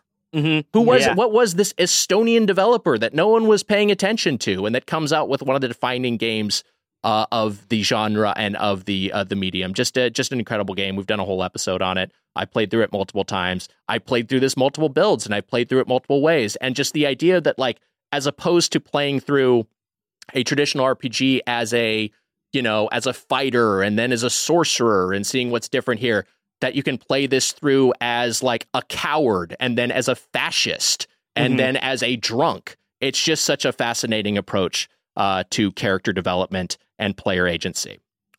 Number three is a very different approach to an R P G, but one I very much appreciate and one I think is the apex of its particular uh, style of R P G, the J R P G, nineteen ninety-five's Chrono Trigger, developed and published mm-hmm. by Square, directed by Takashi Takeda, Uh, Yoshinori Kitase, and Akihiko Matsui. Uh, I mean, just like I, I adore this game. I think it's just, yeah. it's got the best uh, approach to any sort of splintered timeline that's ever been in anything that's interactive. Um, incredible art, maybe my favorite soundtrack of all time by Yasunori Mitsuda. Incredible storytelling, all the different endings, uh, a great combat engine. One of my favorite J R P G combat engines, up there with Persona five. And, um, yeah, I mean, it's, it's, it's, it's sometimes tough to articulate what you absolutely, I think we're all running in this, what you yeah. absolutely love about a game. I, I just fucking love this game, and it hit me at the right time. I don't know if I've ever talked about my experience with this, but I didn't get into Chrono Trigger at its release. It was years later, uh, when the PlayStation one was already out, uh, when I got a, when I had, a, I got my hands on a used copy of Chrono Trigger and finally played through it. And it was like a very much like the, the a, where has this been all my life? Even though we, whatever, it was just like four or five years, but just having that feeling Uh, of of experiencing this game then and uh, and afterward. Number two, I think, is potentially um, the best game of all time. Uh, it's either this or Tetris, uh, and it's my number two game on my personal list. Uh, Portal, wow. two thousand seven, developed and wow. published by Valve, designed by Kim Swift.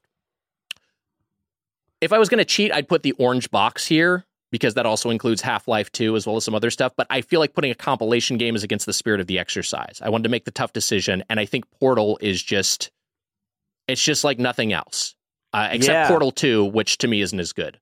Um, uh, incredible writing, um, Chet Falasek and, and Eric Wolpaw uh, were the principal writers on that. Uh, get talked about Kim Swift's design on this. It's it's just like, it's an incredible premise that's fully explored, fully exploited, uh, and and. Just this one idea is carried away, carried all the way past the finish line and then some, and it does it in five hours. It's like yeah. a, it's like the perfect length for this idea.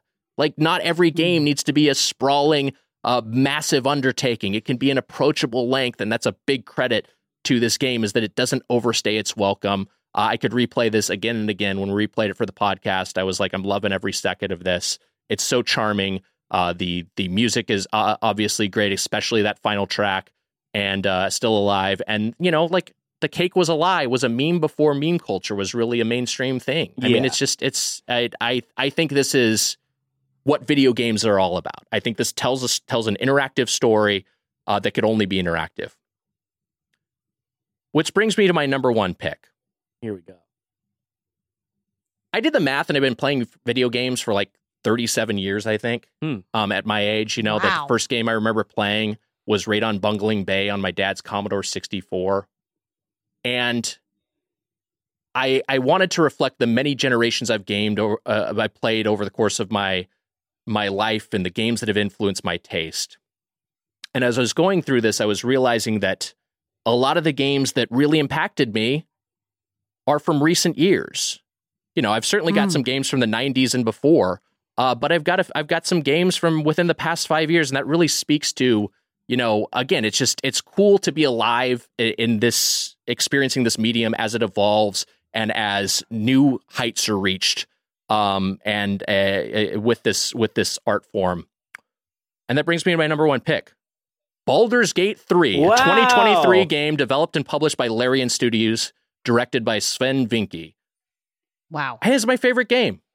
It's just your favorite game. I think it's my new favorite game. Wow. I have a new I, favorite I, game, I, I and it's Baldur's Gate three, my number one game of all time. I love it. I just it. think it's it's it marries what I like about about R P Gs like Planescape Torment and Disco Elysium with triple A production values and in, an incredible combat engine. Uh, and it's I think it's just a staggering achievement, and I think it's an unmissable experience for anyone who likes narrative games. Um, and for me, it's it. I think, you know what, fuck it, whatever. Why can't it be my favorite game? That's hey. what I was thinking. I was thinking like Bilbo with the ring. Why shouldn't I keep it? Why can't this be my favorite game of all time? It's how I feel right now, and no that's is, where it goes. Number no one, one is fighting you. I'm just saying. It's my number one, no Baldur's Gate three. No argument for your pick. None. Yeah. It, these are all really great picks. Um, yeah. You saying Portal in the number two slot being as close to a perfect game as Tetris is, I hadn't thought about that before, and I agree. I one hundred percent agree with that take. That's a great take. That's really, really good. Um, Thank you. Baldur's Gate three. It's, it's the only actually funny script in a game ever. Yeah, yeah. I, I will disagree with you there, but I but I think that it is a very funny script. I think there were lots of funny games for me. Uh, yeah, you've never played uh, Ratchet and Clank uh, three Up Your Arsenal before, and it, See, and it shows. uh, um, but uh, my my guesses uh, that I got correct were Chrono Trigger, The Secret of Monkey Island, Super Mario World, and Planescape Torment. Um, some other uh, games that I had on the list that you uh, you mentioned Diablo two. I had Diablo two in there as potentially. Uh, I, I had it. Well, that was my first guess. I guess I didn't have that ranked as your number one, but uh, Diablo two I had on the list. I had Into the Breach on the list because you talk about that yeah. game a lot. Um, I thought that the case of the gold, the Golden Idol was going to sneak in there. Yeah. Uh, and then for some reason I wrote down Donkey Kong Country. But for some reason, I was like, for, I ascribed Donkey Kong Country to Nick more than anybody for some reason. Uh, all those are on my long list except for Donkey Kong Country. Hmm. A, a left field guess, but um, I think maybe because you like, like I, I think I think you like the music in that game more than you like the game. Yeah, I do like the David Wise score. I also like kind of just the general lore of Donkey Kong. But those are great games. Yeah, really, really good. I I uh, I got four correct: uh, Planetscape. Uh, Baldur's Gate three, Monkey Island, and Disco Elysium.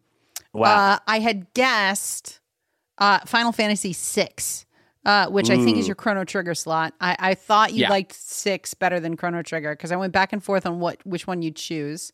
Uh, F T L was on my list. I also thought you were going to say Stranding. I thought you were going to be a Death Stranding oh, yeah. top ten. I thought you were going to say Stranding. I thought Kevin. someone was going to say Stranding. I'm a little surprised none of us said Stranding. But I think we all have I, a lot of affection for that game, but it's maybe not on our personal top tens. Stranding would probably be my eleven. Uh, I didn't make uh, uh, an extended list. Um, I kind of knew mine.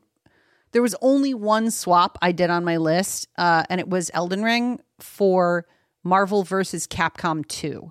Wow. Um, wow. Uh, but ultimately, I was like, I don't know, man. Like, I think I think more about Elden Ring than uh, Marvel Capcom two. Uh, I also had Dave the Diver uh, on your list, mm-hmm. which I is love Dave the super Diver, yeah. recent. Uh, and I I knew you loved it. Uh, but yeah, I think we know each other pretty well. I, I think so. so too. I think I think also like the the you know even even with the the near misses, it's like, you got where my head was at with a recent game, because I'm not like I'm that's that's how my tastes evolve, and I'm not afraid to be to be a prisoner of the moment. Um, so yeah, I think I think we all did. I think we all we all did well in terms of hey our own lists and also acknowledging each other's list. Uh, let's recap each. We'll, we'll we'll bounce back around. We'll we'll list our ten uh, ten to one real quick. Uh, mine number ten: The Secret of Monkey Island, The Legend of Zelda, Cuphead, Hades, Planescape Torment. Number five: Super Mario World, Disco Elysium, Chrono Trigger, Portal, and my number one, Baldur's Gate three. Heather. Out of This World, Elden Ring, Final Fantasy twelve, The Last of Us, The Last of Us Part two, Sonic two, Final Fantasy fifteen, Fortnite, Street Fighter three, and Disco Elysium. Wow. Wow. Uh, and for me, Resident Evil four, Red Dead Redemption two, Super Mario three D World, The Last of Us, God of War twenty eighteen, The Prince of Persia and the Sands of Time, Tony Hawk's Pro Skater, Metal Gear Solid three Snake Eater, Pokemon Gold version, and number one, Kingdom Hearts two. Let's fucking go, dog. Wow. I love it. Let's fucking yeah. go. I might play it today. Kingdom Hearts two? I, I might I go pop it do. on. I kind of love the idea of all of us firing up our number one game of all time today. I mean, I'm going to do it because I'm replaying Baldur's Gate three, so yeah, I'm doing it anyway. I, I might, I might do it. I might go see what's, I might check in, see what's going on.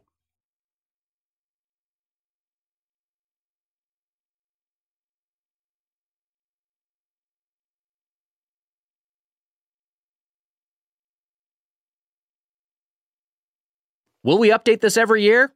We'll find out. It could be updated. I can't wait to be. I can't wait to read people's top ten list on our Get Played Discord. Yes, uh, please. Because I, I real like people are going to put it there. It's going to happen. And I'm going to I'm going to learn. There's I think if your your top ten novels, your top ten movies, your top ten songs, your top ten video games are a portrait of you drawn in a very specific palette. And I really am looking forward to learning more about the listeners on their top ten lists. Well, and if you're just somebody who's on Twitter, uh, get off there and come to our Discord, because yeah, uh, yeah. I think most doing? of us have abandoned ship at this point. I haven't, I haven't logged in in over two years.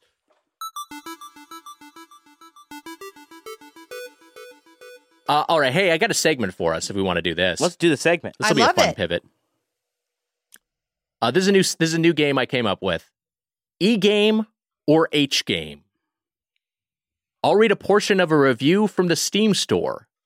You tell me if it's a review of an E for Everyone rated game for all ages or a hentai game for sweaty perverts.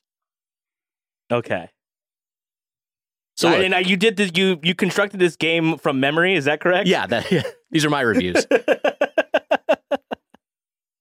Uh, all right. So we understand. I will read yes. a portion of the review. I will put it to you, yeah. E-game or H-game, and you can each guess. All right. Great. Great. First up. Is a recommended review. Watched Markiplier's gameplay of this game, thought it was funny, and my friend gifted it to me. Is this an E game or H game? So I know that Markiplier is a like a famous Twitch streamer, but I don't know what his deal is. I don't know what the type of content that he streams on his Twitch streamer on his Twitch stream. I'm gonna guess it's an H game because I could see somebody thinking that's funny. Uh, I'm going to guess an E. I'm going to guess an e-game because because he's a Twitch streamer, and I don't know if you can stream H games. Oh, good point. Uh, that is sound logic. However, Matt takes it. Matt is correct. Oh. This is an H game. Wow. Let me finish the review. Forgot that Steam loves to show everyone achievements. ten out of ten, good game, but I hope my cousin who I added doesn't ask about my bestiality achievement. Brownie face. This is for a review of a game I played, Honey Pop, the Match three uh, hentai game. I had that on your list as yeah. well. uh, it's a good game. Uh, sex, second up. You don't have to like hentai to like the game. It's good gameplay. Uh, next up. Uh, this is not recommended. Overall, meh experience. I kept making myself like this game, but it's dull for what it is. Characters and their tiny dialogues are boring as hell. Management mechanic is strange and unbalanced, and it feels like an issue soon in this game. Is this an E game or H game? I don't, I don't, I'm just going to go ahead and be honest. I'm not well versed in the hentai game genre, so I don't know what kind of offerings they have. I don't know how robust or how developed these games actually are. This seems like it has more systems in it than what I would think an H game would have, so I'm going to guess an E game. Matt guesses E game. I'm guessing H game because my new theory is that every one of these is an H game because Nick designed the game. So you, Heather's guessing H game, Matt's yeah. guessing E game. Uh, Matt takes it again. This wow, is an E God. game. No, you're not going to create your dream cat cafe. You're not even going for a nice cafe that's fine with mechanic stats. The game feeds on our desperate need for this kind of games, but doesn't care to satisfy it. Not worth the price, but we don't have an alternative, do we? That's a very angry review for Cat Cafe Manager. Okay, gonna wow. uh, add that to my wish list.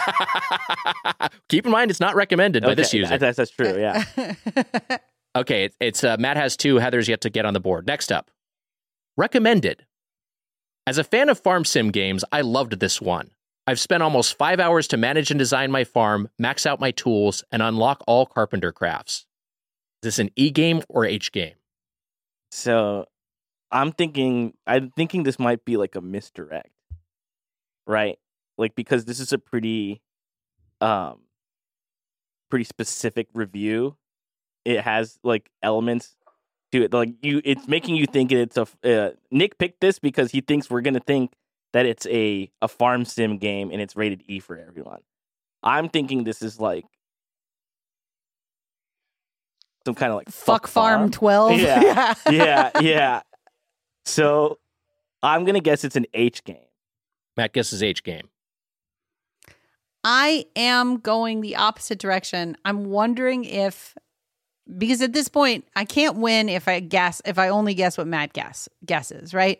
So I'm going to yeah. guess that it's an E game, and he chose it to make us talk about the idea of a farm simulator that was an H game, and that that was the content he was hoping we'd provide. So though I do think of a game called like, uh-oh, I fucked my turnips, uh, and I- I'm going to guess that it's an E for everyone. Like a mistake. Like they made a mistake. Whoops. Oh man, I did it again. It was an accident. uh, I'll just finish the review. I almost forgot that this is a hentai game after the two hour mark. Damn it. It's an H game. Matt gets it. It's called Village Rhapsody. Pretty innocuous title for a very horny game. Uh, where I guess it's basically Stardew Valley, but you romance good, everyone's wives. That's a good title though. I feel like you could get away playing that surreptitiously. one hundred percent. No one's going to yeah. know that that's a hentai game. Yeah. Oh, Nick's playing Village Rhapsody. That sounds fun. Yeah. I won't investigate further. Yeah. Uh, next up. Bestiality achievement. This is a recommended review. Uh, and this, is in, this game's in early access in case that affects your, uh, your thinking at all. Recommended. At least four hours of entertainment so far. I got everyone to one hundred percent and all hearts and whatever. Is this an E game or H game? All hearts One and more time? whatever. At least four hours of entertainment so far. I got everyone to one hundred percent and all hearts and whatever. Is this an E game or H game? Let me go first. I'm going to guess an E game. Their guess is E game. You're going to guess an E game. I'm going to I'm going to go ahead and guess an H game. Uh, I don't have a good reason. I'm just going to guess H. Uh, Matt is building up an insurmountable lead here. What the fuck is this? Continuing, I don't feel good about me getting these right. Continuing the review. The jizz scenes are better, but I still wish there was more semen. Oh my god. Also, I feel with some of the poses, there should be more skin-slapping noises and yummy squishy noises oh. to go along with the thrust. Oh, Jesus. A review no. of a game called Orc Massage. Orc Massage? Oh no. There's plenty of jizz, but not enough semen? Uh, as, as per this person's recommended review. Uh, all right, one more. One more? We can stop there if no. you want. Do you want to tap out now? I feel like whatever the last one is is worse. Let's let's do it. Okay. Tap out. I'm winning, baby. Uh, this is a recommended review. I recommend this game because it allows you to do things that are impossible in real life. Is this an E game or H game? Well, fucking is so, always possible in real life. E game. Well, I'm going to say H game. Because maybe some, you know, less fortunate uh, reviewer hasn't hasn't isn't as lucky in love. Let's say. So I'm gonna go ahead and say H game. So it's like uh, uh, Kitchen Disaster three. I fucked the refrigerator. Whoops! It was an accident. How'd that happen? How'd that get in there? Uh, I'll read the full review. I recommend this game because it allows you to do things that are impossible in real life, like talking to girls and having sex with them. This is a review of Escort Secrets eighteen plus. I gotta an just... H game. Matt, clean sweep. You got every single one right. I just gotta say, in regards to this one, also me getting it number one with the bullet, like getting the exact type of review too. I didn't write this and I didn't see these before. Uh, by the way, that's my, some X-Files shit right there. I don't, yeah. I don't know what to think about this. He thinks he doth protest too much. By the way, my this was surprisingly hard to research because I just had to look at a bunch of games and browse through the reviews and find ones that were plausibly either. Uh, so from Steam standpoint, I was just browsing hentai games yeah. for like ninety minutes. Well, yeah, it's sort of uh, more conservative numbers uh, for you, it seems like. That's this week's Get Played. Our producer is Rochelle Chen. Rochelle, do you have a plug? Uh, you can follow me at yard underscore underscore sard. Yard underscore underscore sard, as always. Our music is by Ben Prunty, Ben Prunty Music dot com. Our art is by Duck Brigade Design, Duck Brigade dot com. Also, check out our paywalled show, Get Animated, where we're watching Pluto. That's right. I'm not certain what episode we're on. I think it's three, yeah. uh, but it might be two. No, it's three. We're watching Pluto on Get Animated, which you can find on our Patreon, uh, patreon.com slash Get Played, which also has all of our uh, old episodes, our uh, our premium D L C content, uh, everything up at patreon.com slash Get Played. Wow. Check all that out. And you know what got played this week? Our favorite games of all time. Wow. Hey, I love Yay. it. I love it. That was a HeadGum podcast.